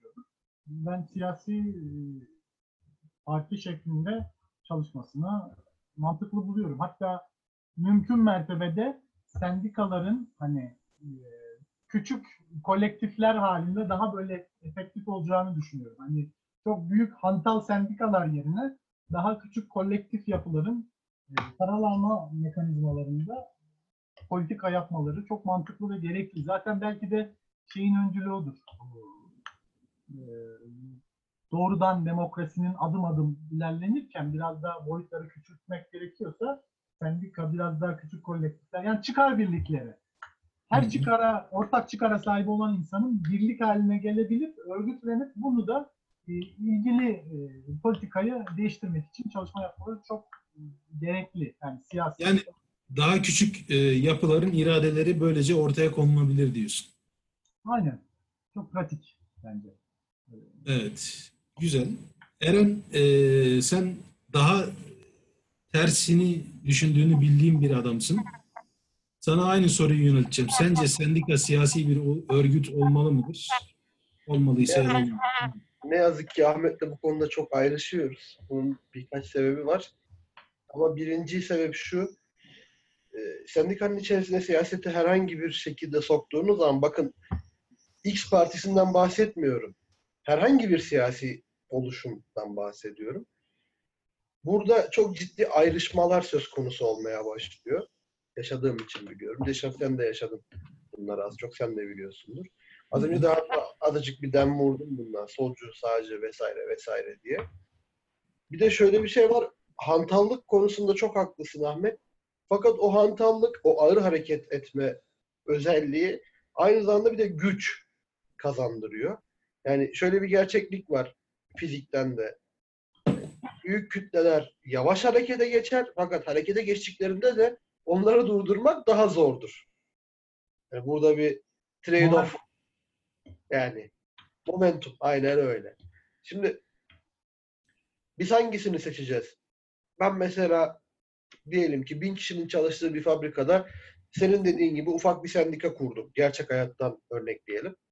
Ve bu sendika bu bin kişilik fabrikanın işçilerinin haklarını korumak için çalışıyor. O ne istedi, bu ne istedi, şunu istedi. Zaman geçti. Bu işveren bir noktadan sonra bu sendikayı komple göz ardı edip başka bir sendikayla anlaşarak serbest piyasaya döner bu. Anlatabiliyor muyum? Yeni işçiler alma yoluna gidebilir. Burada böyle bir sıkıntı var. Ha, Türkiye gibi ülkelerde zaten sendikanın çalışmasını ben teoride mantıklı ya da mümkün bulmuyorum. Neden? Ya mesela bir adamın bir ihtiyacı var. Bizzat yaşadığım için gene biliyorum. Bu ihtiyaç bu adamın hakkı. Fakat bu hakkı elde etmek için dahi modern isimle söylüyorum bunu. Referanslar bulunuyor. Yani sistem o kadar tıkanmış durumda ki hakkınız olan bir şeyi almak için bile haksız bir şey yapmak zorunda kalıyorsunuz şu anda. Bu da işte siyasetin sendikanın içine girmesine bir sebep. Ha, gene ayrı bir noktadan bakalım. Kendimle çelişeyim, müsaade edin. İnsan faktörü diye bir şey var. Bunu mülksüzler oturumunda da uzun uzadıya konuşmuştuk. Gücü eline geçiren kişi, sendika başkanı olan kişi atıyorum şu anda. Bu gücü kendi isteği dahilinde o yönde kullanabilir. Buna kimse de bir şey diyemez. Siyasi partilerde ya da sendikalarda şöyle bir sıkıntı var. Temel sıkıntılardan biri bu. Başkan olan kişi kendi delege listesini yazıyor zaten. E o delegeye de rantı paylaştırdığı zaman onu başkanlıktan indirmek pek mümkün olmuyor. E, abesle iştigal oluyor. Çünkü delege başkanı seçiyor. E o delegeyi ilk planda seçen zaten başkan. Se- Kendisi ilk seçilirken. Ama bu sendikanın iç çalışmasıyla alakalı bir durum. Ahmet'in söylediği şey benim anladığım kadarıyla biraz daha hani daha e, nasıl anlatsam iyi niyetle söylenmiş bir şeydi. Daha safiyane bir şeydi. Şimdi senin baktığın noktadan bakış açısından şöyle görünüyor. Senin aslında muhalif olduğun şey sendikaların bazı siyasi partilerin arka bahçeleri olmaları. Sen buna muhalifsin aslında. Ama Ahmet'in söylediği yani demokrasi tanımının hani katılımcı demokrasi tanımının tam anlamıyla o küçük kapalı grubun yani işçi grubunun veya işçi sınıfının iradesinin tam anlamıyla şeye yansıtılması. Hani e, politikaya yansıtılması. Ahmet biraz bunu savunuyor gibi. Yani çok daha e, farklı kavramlar üzerinden birbirinize muhalefet geldi. Ben şöyle bir şey e, diyeyim.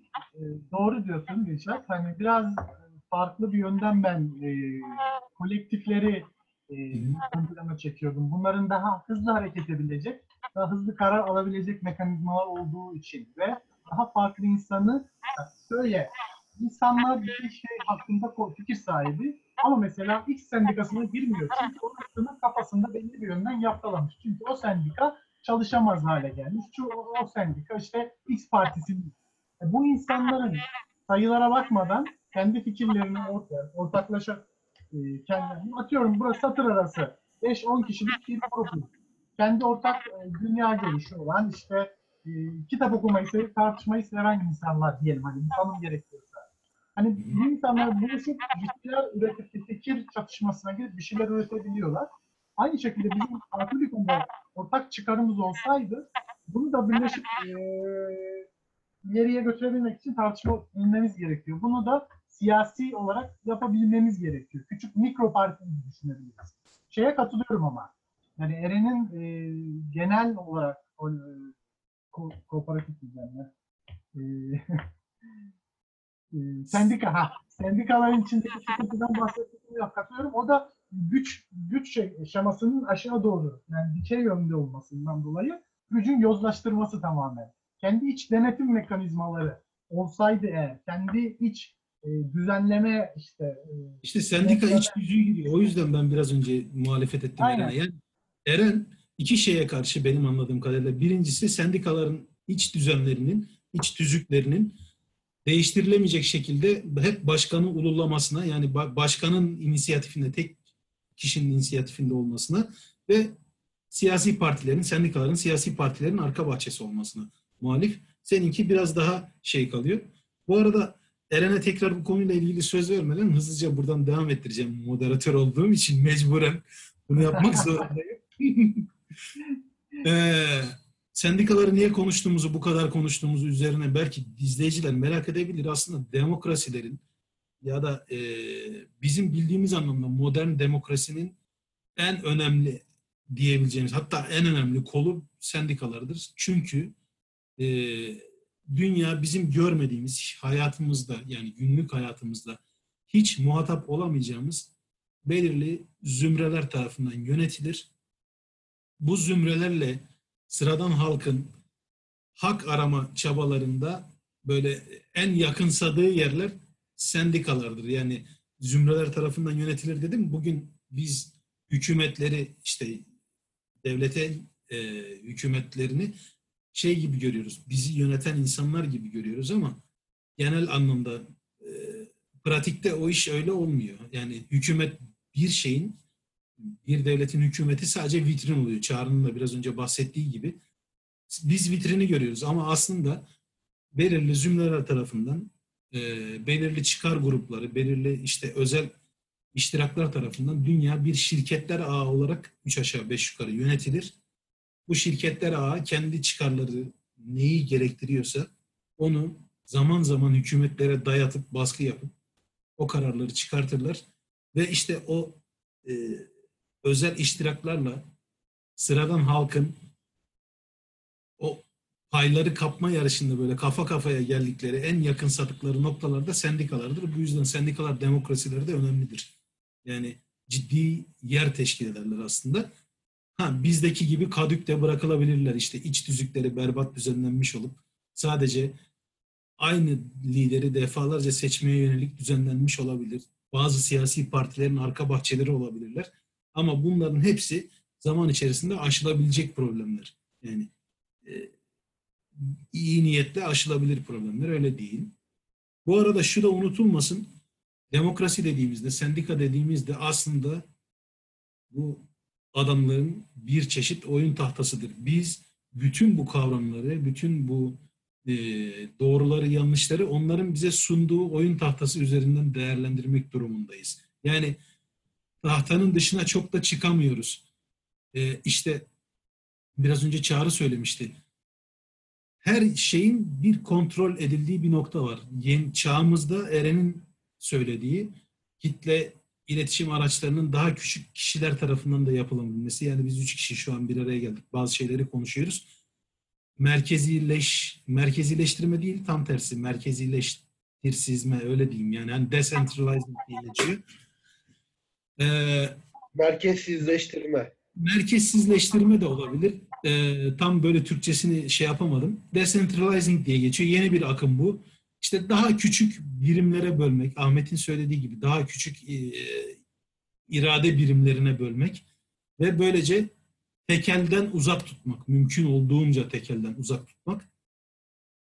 Bunlar belki hani bu kavramlar belki zaman içerisinde bizim o adamlarla yani o hiç görmediğimiz ama hayatımıza sürekli direkt olarak etkisi olan adamlarla pay kapma yarışımızda bizi bir nebze olsun daha ileriye taşıyabilirler. Diyorum ve mühendislik düşüncesi bölümünden de devam ediyorum. Ha bu arada burada güzel bir şey var.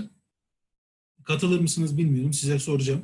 Şey diyor mühendislik düşüncesi bölümünde 15. sayfada Amerika Birleşik Devletleri'nde kiliseler hala ayakta ve var oldukları için hala sadece var oldukları için genel olarak muhalif düşünceler oralardan çıkar.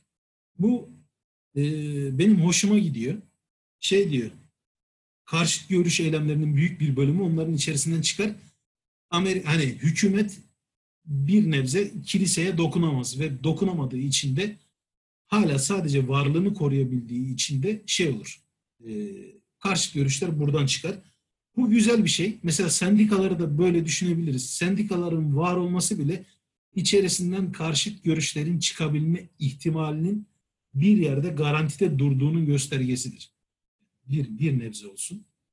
Bununla ilgili söylemek istediğiniz bir şey var mı? Yoksa öbür tarafa geçeceğim artık. Buyur Ahmet sendeyiz. Ya ben kiliselerin belki Amerika özelinde öyledir ama din kurumlarının dogmatik yapısından dolayı pek de e, karşıt siyaset geliştirebilecek yerler olduğunu düşünmüyorum. Bizim hayatımızdaki en e, sevmedi atıyorum kadın probleminden tutun işçi haklarına din zaman demeyeyim de e, dini kurumlar zamanında e, taraflarını zaten almışlardı. Onlar da zaten belli bu toplumun yapılan propagandada e, üstlerine düşen rolleri zamanında ve hala da yaptıklarını düşünüyorum. Türkiye özelinde de, yurt dışı özelinde de böyle olduğunu düşünüyorum. O yüzden pek bu kiliseye ben e, bu konuda katılmıyorum. Teşekkür ettim Ahmet.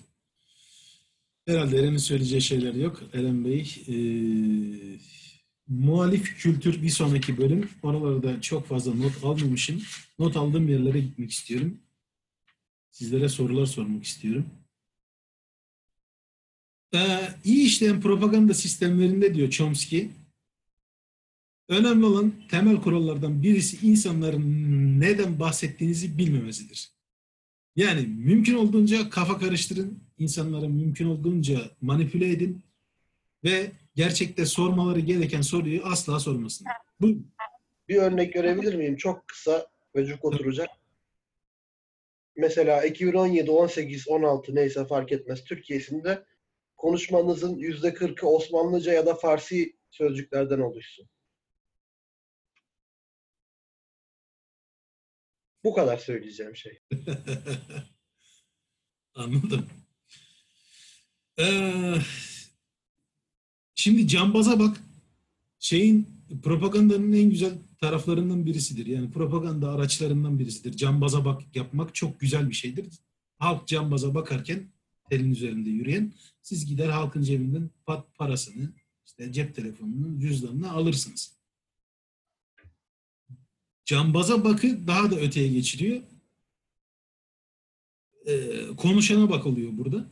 Konuşan sürekli kafayı karıştırıyor. Sürekli aslında halkın hiç e, anlamayacağı şeyler söylüyor. E, iktisatta çok yapıyorlar bunu. Finans sektörünün en sevdiği şeylerden birisi bu. Bundan önceki oturumlarda defaten söyledim. Finansçılar şeyden e, yani şeye bayılıyorlar.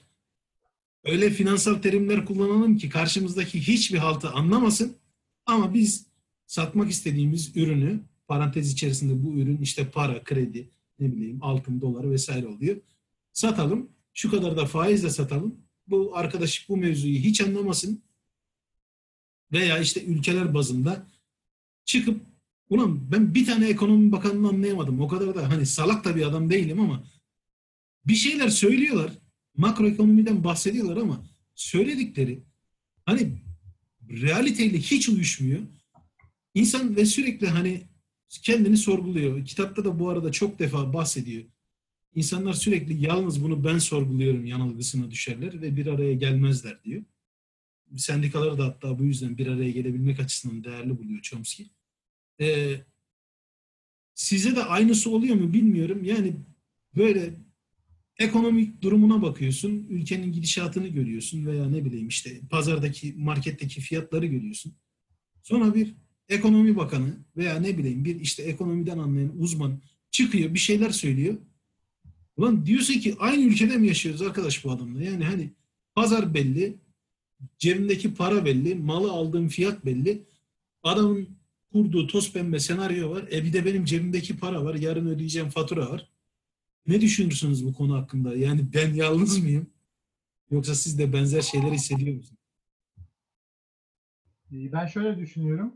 Bir sistemi ne kadar komplikeleştirirseniz ondan anlayan insan sayısı bir o kadar düşüyor ve o insanlar da o konu hakkında yorum yapamıyor ve sizin yaptığınız yorumları takip etmek zorunda kalıyor. Aslında ekonomi kendi aramızda e, ki e, alışverişi temelde sağlayabilmemiz için kendi icat ettiğimiz bir şey e, şey aslında. Ama bugünkü geldiğimde evet, bugünkü duruma baktığımızda şu an olmayan paraları harcama durumu, işte birbirimize çok farklı borçlanma şekilleri, devletlerin arasında borçlanma şekilleri, makrosu, mikrosu, işte para akışları şunlar bunlar faizler. O kadar çok fazla kavram var ki temeli kaçırıyor insan. Ya ben bir ay emeğimi sattığım zaman ne alabiliyorum? Yani hangi ihtiyaçlarım karşılanıyor? Alım gücünü aslında her şeyden belki e, önce ön plana koymak gerekiyor. Benim dedem bir ay çalıştığında ne alıyordu? Ben bugün bir ay çalıştığımda ne alıyorum? Atıyorum buna biraz da işte benzer işleri e, şeyini de koyduğumuzda ona bakmak gerekiyor. Yani öteki türlü devlet benim nezdimde eğitim yani vatandaşlık, felsefe, toprak eğitim, e, toprağın nasıl işlenmesi ve ekonominin nasıl çalıştığına dair eğitimin e, işte dördüncü, beşinci sınıftan itibaren temel eğitim seviyesinde verilmesi gerektiğini düşünüyorum. Yani vergi nedir, niye verilir ve neden peşinden gitmeli insan? E, Bunu tartışamıyorsa bir süre sonra vatandaşlık görevlerini yeteri kadar yerine getiremiyoruz bence işi. Kompleksleştirmek ve bilgiye e, ulaşma, ulaşmayı da engellemek e, işlerine geliyor gibi. Teşekkür ederim. Eren, Burada çok güzel bir örnek var. Bizim e, devletimizin de kullandığı bir trik bu. Hani nasıl diyeyim? hile. Bir oy- oyun, hile. Gayri safi milli hasıla diye bir şey var. Biliyorsunuz çocukluktan beri duyardık biz. Gayri safi milli hasılanın ne olduğunu size çok basit bir şekilde anlatayım. Bir ülkenin kendi milli kaynaklarıyla bir yılda ürettiği para miktarı ya da ürettiği malın karşılığı olan para miktarı. Tüm değerlerin toplamı. Bu güzel. Bu gayri safi milli hasıla mesela Türkiye'nin nüfusu 100 diye düşünelim. Gayri safi milli hasılanızda 100 bin dolar mı? 100 bin doları 100'e bölüyorsunuz. Kişi başına düşen milli geliri buluyorsunuz. Ne kadar? 1000 dolar yıllık. Tertemiz. Ama bizde ne kullanılıyor? Gayri safi yurt içi hasıla. Şimdi buna da GSYİH diyorlar. Gayri safi yurt içi hasıla da şu. Türkiye'ye dışarıdan gelen paralar artı Türkiye'nin kendi milli değerlerinin toplamda ürettiği para. Yani sadece sizin öz kaynaklarınız değil, aynı zamanda dışarıdan gelen kaynağı belirli belirsiz fark etmez sıcak parayı da içeri sokuyorlar. Ve bunu diyorlar ki toplam yatırım bu. Halbuki o para borç mu, harç mı, girdi çıktı mı bunlar önemli değil. Burada gayri safi yurt içi hasıla diyorlar. Sonra bu parayı nüfusa bölerekten milli gelirimiz şu kadar oldu diyorlar mesela. 10 bin dolar. Şimdi ekonomide böyle güzel noktalar vardır yani. İşte Bunu yani her devletin sadece hem devlet, pardon Hem istatistikte hem ekonomide böyle bakılan tarafa göre işler çok değişiyor. Bunlar hemen hemen e, yeryüzündeki her devletin kul- kullandığı, uyguladığı belli manipülasyon yöntemlerinden sadece birisi. Burada hep içimi şöyle rahatlatıyorum ben. E, biz ilk değiliz. Başımıza ilk defa bizim başımıza gelmiyor. Ve son da olmayacağız. Bizden sonra da sıradan insanlar, basit insanlar, işte evine ekmek götürme, çoluğunu çocuğunu besleme veya ne bileyim sevdiğine bir tane hediye alabilme gayesinde olan, kimseye de zararı olmayan vergi mükellefleri bunlarla uğraşacak. Hani bunu da böyle e, dramatize ederek söylemiyorum. Kimse yanlış anlamasın. Sıradan insanlarız, çok basit insanlarız ve basit kaygılarımız var, temel kaygılarımız var. Çünkü hiç üst noktalara geçemedik. Ne o kadar paramız ne o kadar nüfuzumuz olabildi. Uğraşacağız. Ee, umarım daha iyi noktalara gider yani hani üzerimizde işte yani çok ağır manipülasyonlar var. Birileri bizi sürekli tabiri caizse birilerinden kastım bu genel dünyayı yöneten elit öyle diyeyim yani. Manipüle ediyor. Üzerimizde propaganda teknikleri kullanıyor. Bize hiç ihtiyacımız olmayan malzemeleri, hiç ihtiyacımız olmayan zamanlarda, hiç ihtiyacımız eee, nasıl diyeyim olmayacağı şekillerde satıyor. Umarım eee, yavaş yavaş Olmayan paramız ayrıca. Ha bir de olmayan evet yani. Mesela saat saat önemli. Zamanımızı satın alıyorlar. Ahmet biraz önce çok güzel söyledi. İnsan maaş karşılığı çalışıyorsa şayet ki kendi işini yapıyorsa da aynı zamanını satar. İnsanın dünyadaki en değerli varlığı zamanıdır. Zamanımızı satıyoruz. Ee, şey arkadaşlara dün gece bir tane mesaj attım. Ahmet durumdan haberdar değil. O da ilk defa haberdar olsun. Dün bir İtalya'da yapılan bir barbekü partisinden e, işte bir YouTube kanalından bir videoyu Eren'in de içerisinde bulunduğu arkadaş grubuma WhatsApp üzerinden gönderdim. Devasa miktarda et barındırıyor işte yani acayip etler vesaire. Birkaç arkadaş farklı yorumlar yaptı. Sonra şunu düşündüm işte ben Adana'da yaşıyorum. Ahmet şu an Muş'ta, Eren Ankara'da. Türkiye'de ortalama kebap Türkiye'nin geleneksel yemeği. Türkiye'de ortalama kebabın şu an ortalama fiyatı 25 TL civarında. Neredeyse hemen hemen her yerde. Yani İstanbul'da 30-35 lira, Ankara'da vesaire olabilir bilmiyorum. Yani ortalama 25 TL diyelim. Bir tane adam varsayın Türkiye aile işte dört kişi olduğunu varsayın. Dün çok basit hesap göndermiştim Eren hatırlarsın. 5000 lira kazandığını varsayalım adamın. Günlük 30 günde kazanacağı para günlük yevmiyesi 167 TL. 4 kişilik ailesini bir yemeğe götürürse bir akşam yemeğini bir öğün için ödeyeceği para 100 TL. Yani bir günlük yevmiyesinin %50'sinden fazlasını bir öğün yemeğe harcıyor. İşte buradan hani insanlar ekonomi hakkında çıkarım yapabilirler. Ahmet'in söylediği şey burada çok direkt açığa çıkıyor. Ne verdim, karşılığında ne aldım? Çok basit. Ekonominin hesabı bu aslında. Ne verdim, ne kadar saat sattım, karşılığında ne kadar para, mal, mülk, işte yiyecek vesaire barınma ihtiyacı aldım. Ekonomi dediğimiz şey basit anlamıyla bu. Konuştukça içim daralıyor, canım sıkılıyor. O yüzden bu mevzuya daha fazla devam etmeyelim. Burayı geçeceğim. Aha, yavaş yavaş da sonuna geliyoruz, toparlıyoruz. Kitabın bundan sonraki bölümleri, bu arada kitabın dili şey, e, Çağrı bahsetmişti, direkt Amerikalılara yazılmış. Yine hatırlatmakta fayda görüyorum. Biz burada Orta Doğu'da yaşadığımız için, hayata expert modda devam ettiğimiz için politizeyiz, siyasiyiz, savaşlara karşı, toplumsal olaylara karşı çok daha bilinçliyiz sıradan bir Amerikan vatandaşından. Sıradan Amerikan vatandaşlarının büyük bölümü sanırım eee, bu mevzulara uzaklar. Çünkü eee, hep aklıma şu geliyor. Eee, işte kitap eee, şey nasıl diyeyim ev yapım teknikleri salaklar için for dummies diye geçer. Amerikan kitapları böyle çıkıyor. Ulan diyorum ki yani hani bir, bir, bir şey var mı acaba? Neden for dummies diye çıkıyor? Ee, basitleştirilmiş şeyden mi?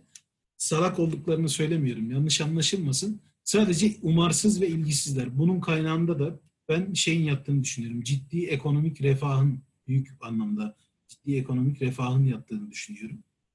Bize nazaran tabii. O yüzden kitabın dili üslubu Amerikanlara yönelik, Amerikan toplumuna yönelik yazılmış. Okurken çok fazla araştırma yapmanız gerekebilir. Yani çok fazla şeye bakmanız gerekebilir. Bir sonraki bölümde Körfez Savaşı var. Savaşlar dedim.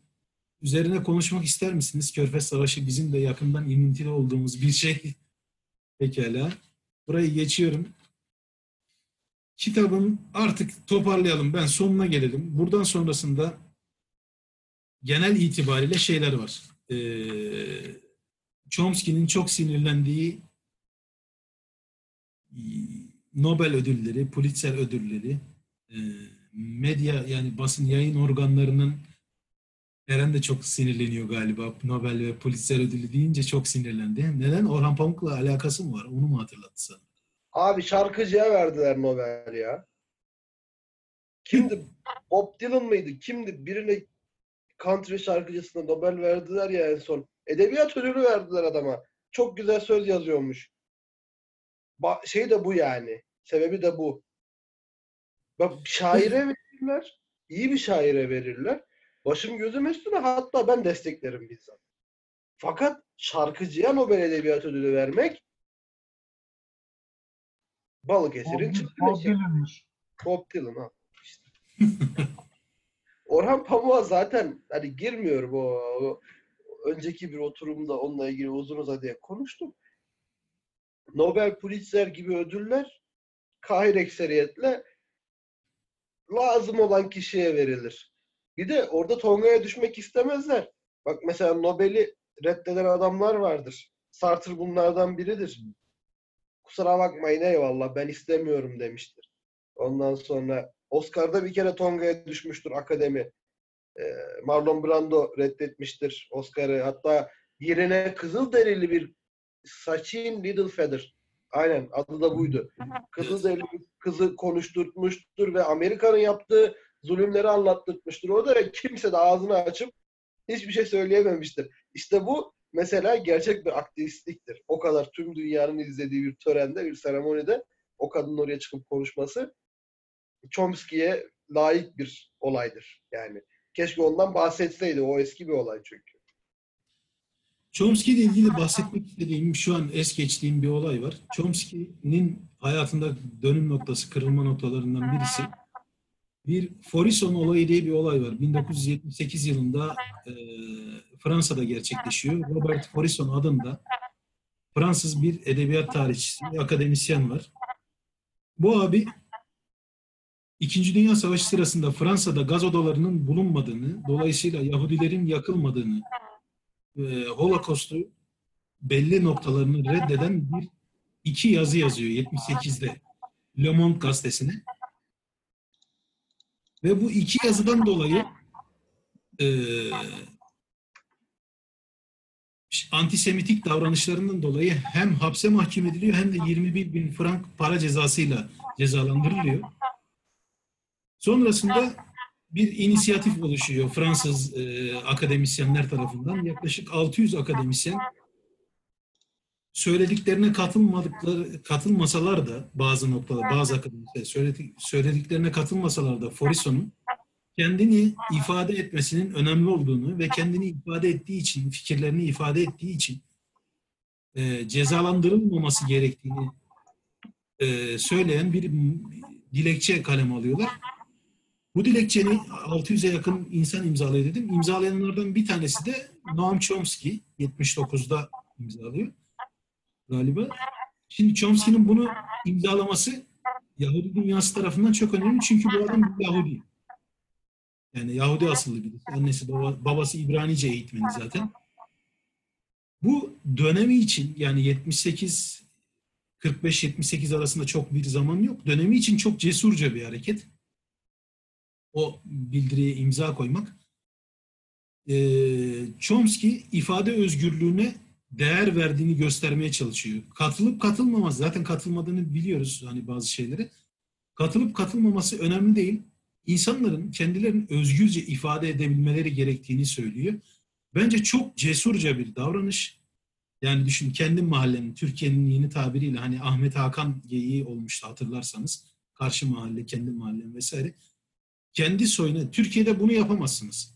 Yani Türkiye'de e, doğrudur, yanlıştır vesaire bilmiyorum bir sürü şey. Türkiye'de böylesi bir durum gerçekleşse böyle bir bildirinin altına imza atan adamı direkt vatan haini ilan ederler ve hani e, başına nelerin geleceğini tahmin dahi edemezsiniz. Benzer bir şey olmuştu sanki zaten. Bir bildiriye imzalar atıldı falan. Desteklediğim için değil. Sadece olayın benzerliği açısından söylüyorum. İşte yaparsanız sonuçlarına çok daha ağır Evet, katlanırsınız. sonuçta da dediğin gibi oldu zaten. Şimdi Evet, burada farklı farklı cezalandırmalar yaşadılar. Oldu yani. evet Oluyor da hala yani farklı farklı buna benzer konular gündeme geliyor Türkiye'de çok fazla. Cezalandırılma bitmiyor yani o konuda. İvedilikle cezası iletiliyor. Evet. Şimdi benim burada söylemek istediğim, dikkat çekmek istediğim bir şey var. Şeyin başında söylemiştim, oturumun daha kayıda geçmeden. Ee, İsrail'in Yahudi lobisinin, Yahudi medyasının bir e, nasıl diyeyim, bir çeşit ikiyüzlülüğü var bu konuda. Yani ikiyüzlülük demeyeyim aslında da hassasiyetlerinin e, farklı olması durumu var. Noam Chomsky kitabın geri kalan bölümünde İsrail'in Güney Lübnan'da, Filistin'de işlediği suçları çok ağır bir dille eleştiriyor. İsrail'i devlet terörü yapmakla suçluyor Amerika ile birlikte. Hatta Amerika'nın güdümünde davranmakla. İşte Clinton'ın gönderdiği e, Körfez Savaşı'ndan sonra Güney Lübnan'ı işgal etmeleri için gönderdiği, pardon Körfez Savaşı'ndan önce şey, e, Apache helikopterler, Amerikan silahlarıyla Güney Lübnan'ın tabiri caizse anasını ağlatmakla suçluyor ve çok ağır ifadeler. Yani e, ve 78'deki dilekçeye e, imza koyması durumu var. Arada çok garip bir fark var mesela İsrail Yahudi lobisinin algısında. Yahudi lobisin Holocaust'u reddederseniz sizi aforoz ediyor. Hiç buna hiçbir yerde imkan tanımıyorlar yani neredeyse. Çok ağır bir şekilde isyan olarak algılanıyor. Antisemitik diye damga yiyorsunuz. Elinizden yani eliniz ellerinde olsa ekmek ekmeğe muhtaç ederler size. O konuma getiriyorlar. Mesela basit insanlar hani çok rahat bilecektir diye söylüyorum. Mel Gibson İrlanda kökenli Amerikalı bir aktris, şey aktör. Ee, aynı zamanda şey de yapıyor. Yönetmenlik de yapıyor. Mel Gibson Katolik. ve Yahudilerle ilgili çok da hoş olmayan düşünceleri var. Mel Gibson'ı ellerinden gelse şeye muhtaç edecekler, ekmeğe muhtaç edecekler. Yani üzerinde çok ağır baskı var. Apokalipto diye çok bence çok başarılı bir film çekti. Ee, dünya işte premieri yapılmadı, galası vesaire. Hani birçok e, şey tarafından Yahudi şirket tarafından engellendi. Mel Gibson'ı savunduğum için bunları söylemiyorum. Hasbelkader birisi Holocaust'a ya da antisemitik Holocaust'a dair veya antisemitik bir görüş belirtirse ki antisemitik ayrıca bir kavram onların oluşturduğu işte e, böyle bir görüş belirtirse direkt aforoz yiyor. Lakin Chomsky gibi gündelik yani günümüzde veya Holocaust'tan sonra gerçekleşen herhangi bir şekilde bir olayı eleştirirseniz o kadar da tepki almıyorsunuz. Yani travmatik bir durum var burada. 45 Almanya'da Yahudilere yapılan veya işte Fransa'da, Polonya'da, gaz odalarında onlara yapılan şeyleri kabul etmediğinizi söylediğinizde direkt aforoz ediliyorsunuz. Ama ondan sonra işte İsrail böyle terörist, şöyle yapıyor, insanlara zulmediyor. Filistin'de, Güney Lübnan'da, orada, burada. Bunları söylediğiniz zaman çok da ağır bir şeyle karşılaşmıyorsunuz. Ee, Nasıl diyeyim, direnişte karşılaşmıyorsunuz. Buraya dikkat çekmek istiyorum. Bana çok şey geliyor. Mesela bu kadar gücü olan bir lobinin e, sadece bu konuda bu kadar hassas davranması çok garip geliyor. Söylemek istediğiniz bir şey var mı bununla ilgili Eren? Şöyle bir şey sorayım ben sana. Önünde 10 kişilik bir kitle var. Bu kitleyi bir şeye ikna etmek istiyorsun. Hı hı. Aşırı bir uca ya da bir konudaki haklılığına ikna etmek istiyorsun. Bu kitlenin içinde sahip olman gereken en elzem şey nedir biliyor musun? Karşıt görüş. En az iki, en fazla dört kişi. Ki dört çok fazla. Benim burada isteyeceğim 10 kişi içinde 1 ila 3 kişinin benden farklı hatta bana böyle ben konuşurken laf etsinler. Küçük O küçük yüzden göbez görüyorum karşımda. bu konu üzerine çok düşündüm. Gerçekten bunun dünyada örneklerini de görebilirsiniz. Ee, İtiraz edilen bir fikir kayda değer olma anlamına gelir. Bak bu çok önemli. Adam senin dediğine itiraz bile etmiyor. İsterse bunu Chomsky değil, işte bir devletin başkanı olsun.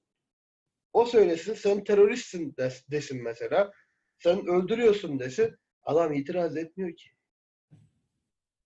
İtiraz etmediği zaman senin fikrinde kadık oluyor. Boşa düşüyor. İşte yani, hükümsüz bırakmasının bir anlamı yok. Yani Ariel Sharon'un üzerinde Batı Şeria'ya, Gazze'ye girdiğini biliyoruz mesela. Ariel Sharon tankın üzerinde giriyor. İşte ya Şimon Perezler, İzak Şamirler vesaire hani ya hepsi birbirinden çirkin insanlar bunların. Yani şimdi açık açık konuşalım.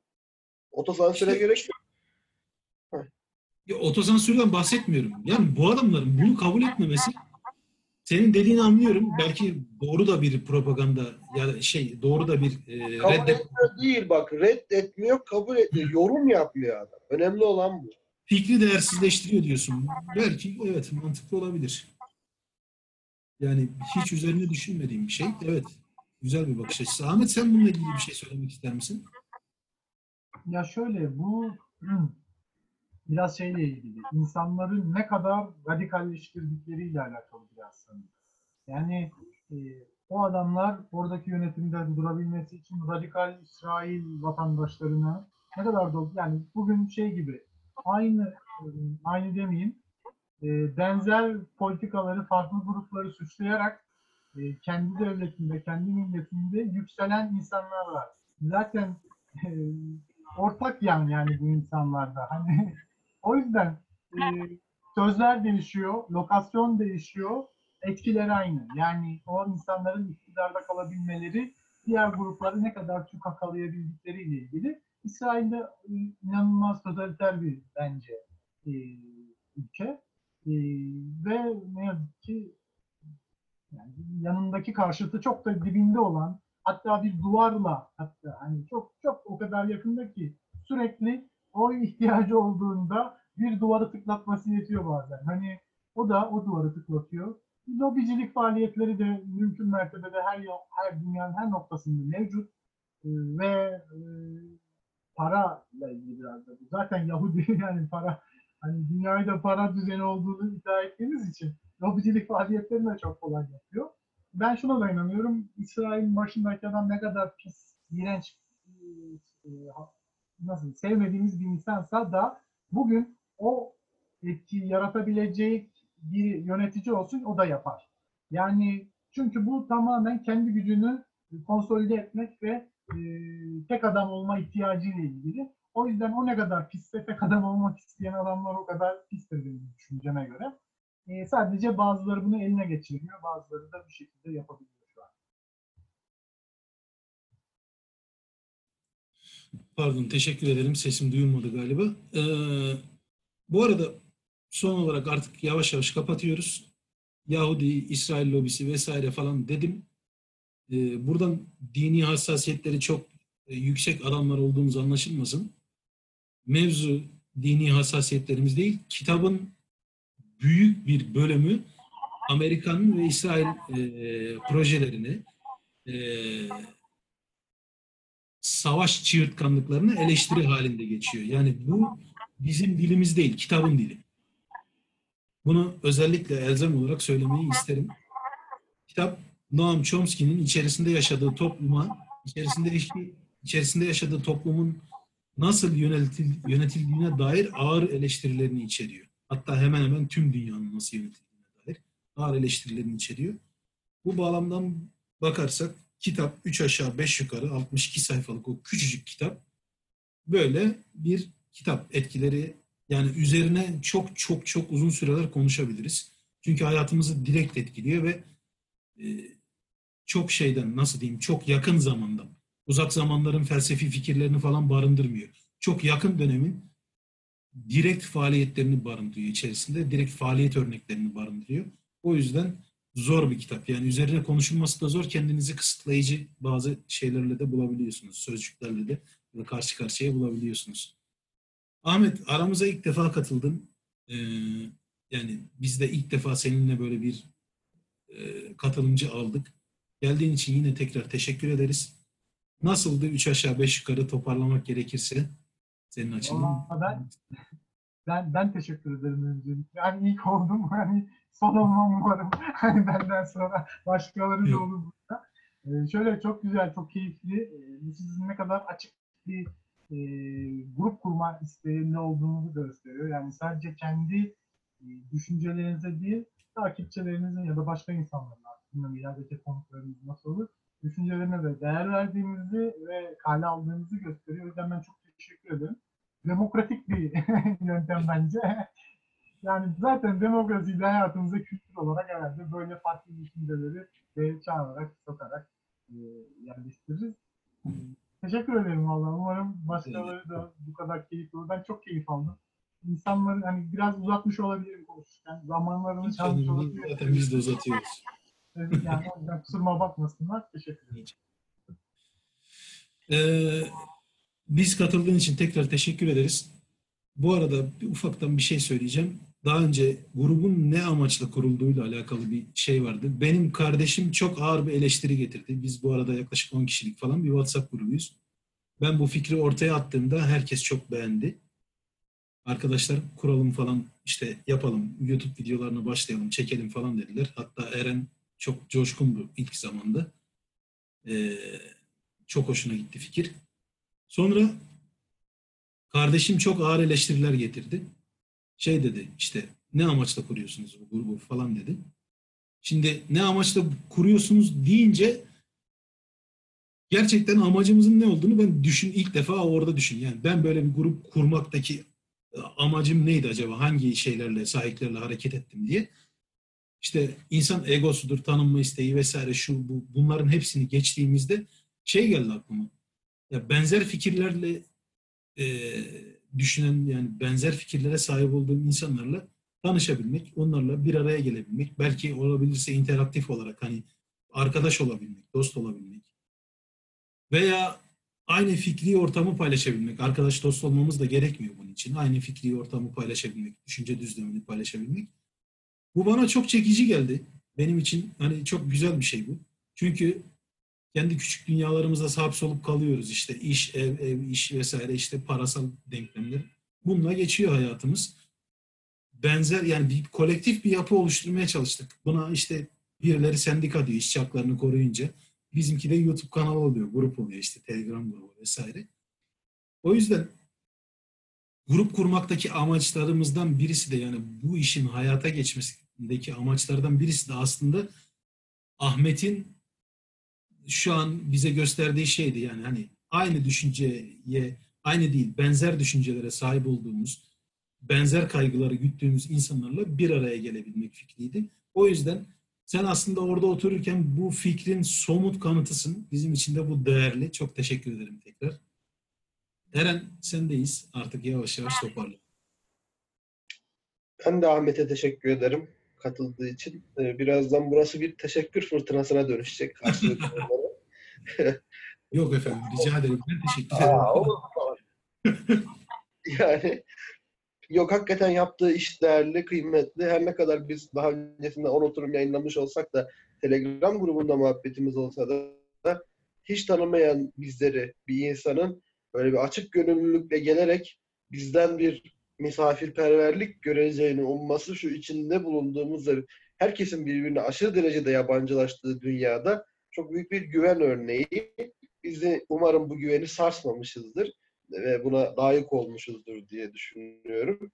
Ee, elimizden geldiğince biz de işte hep her zaman olduğu gibi samimi bir şekilde konuştuk. Herkes birbirinin düşüncelerini dinledi. Dilşat yine benim sözümü kesti sürekli. Bundan şikayetçiyim. Ee, bunu özellikle belirtmek istiyorum. Beni konuşturmuyorlar. Aslında neler söyleyeceğim ama neyse. Şakası bir yana. e, güzel bir kitap okuduk. Güzel bir oturum gerçekleştirdiğimizi düşünüyorum. Umarım beğenirseniz kitabı da okumanızı tavsiye ederim. Yine Çat'ın dediği gibi. Hep söylediğimiz gibi aslında okumalar, yan okumalarla beraber, araştırmalarla beraber gelecek oturumlarda da görüşmek ümidiyle, dileğiyle şimdiden hoşçakalın demek istiyorum. İnşallah. Son olarak söylemem gereken bir şey var. Ben de bitireceğim. Her ikinize de teşekkürler. Kitabın son bölümünde Chomsky bir şey yapar. Kitabı e, medya denetimini ve propaganda konusunu nasıl işlediğine dair kuramsal bir soruyla e, açıklamaya çalışır.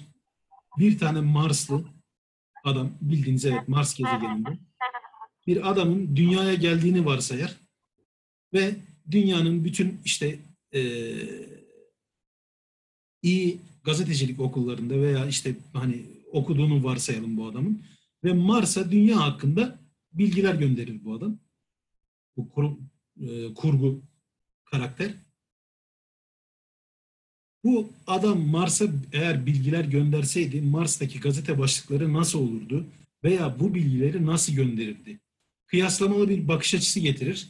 Bunun güzel tarafı da bence şu Marslı şeyinin çok ağır eleştiriler içer, içerdiğinden bu kitap ve tabiri caizse e, tırnak içerisinde söylüyorum. Manipüle edilen grubu yani biz genel sıradan insanları çok ağır salak yerine koyduğundan biraz daha hazmedilebilir bir ortam yaratıyor. Diyor ki bakın sevgili tabiri caizse aptallar sizi böyle manipüle ediyorlar. Sizi böyle propagandaya uğratıyorlar yani. Sizin e, rızanızı böylece üretiyorlar. Terör konusu işte savaşlar, güç, iktidar, terör bunların hepsini objektif olabileceğini düşündüğü bir adamın gözünden e, yansıtmaya çalışıyor. Veya işte onun gözüyle hani o arkadaşlarına bilgi vermek isteseydi veya ülkesine veya dünyasına bilgi vermek isteseydi nasıl verirdi? Bu, bu bağlam üzerinden açıklamaya çalışıyor. Bence güzel olmuş, hazmedilebilir olmuş. Ben sevdim yani. Hani çok hoşuma gitti benim bu kuram. Ee, son olarak terör işte İsrail ve Amerika eliyle Filistin'e uygulanan devlet terörü burada çok geçiyor bahsi geçtiği için söyleyeyim. Veya İsrail ve Amerikan ağzından konuşalım. Filistin'in Filistinlilerin onlara uyguladıkları terör her iki taraftan da karşılaştırılmalı, anlatılıyor. Bu yüzden terör e, kavramını, devlet kavramını, işte e, manipülasyon, propaganda kavramına değişik bir bakış atmak isterseniz kitap çok ilginizi çekebilir. Katılan herkese, bizi dinleyen herkese şimdiden çok teşekkür ederim. Umarım keyifli bir yayın olmuştur. Biz çok keyif aldık. Dediğim gibi Ahmet ve Eren'le. Keşke Çağrı da sonuna kadar aramızda bulunabilseydi. Ve çağrı. Evet, olmadı. Umarım bir sonraki oturumda hep beraber oluruz yine. Buradan sözümü sonlandırmak istiyorum. Söylemek istediğiniz bir şey yoksa artık oturumu kapatalım. Herkese iyi akşamlar dileriz. Kendinize iyi bakın.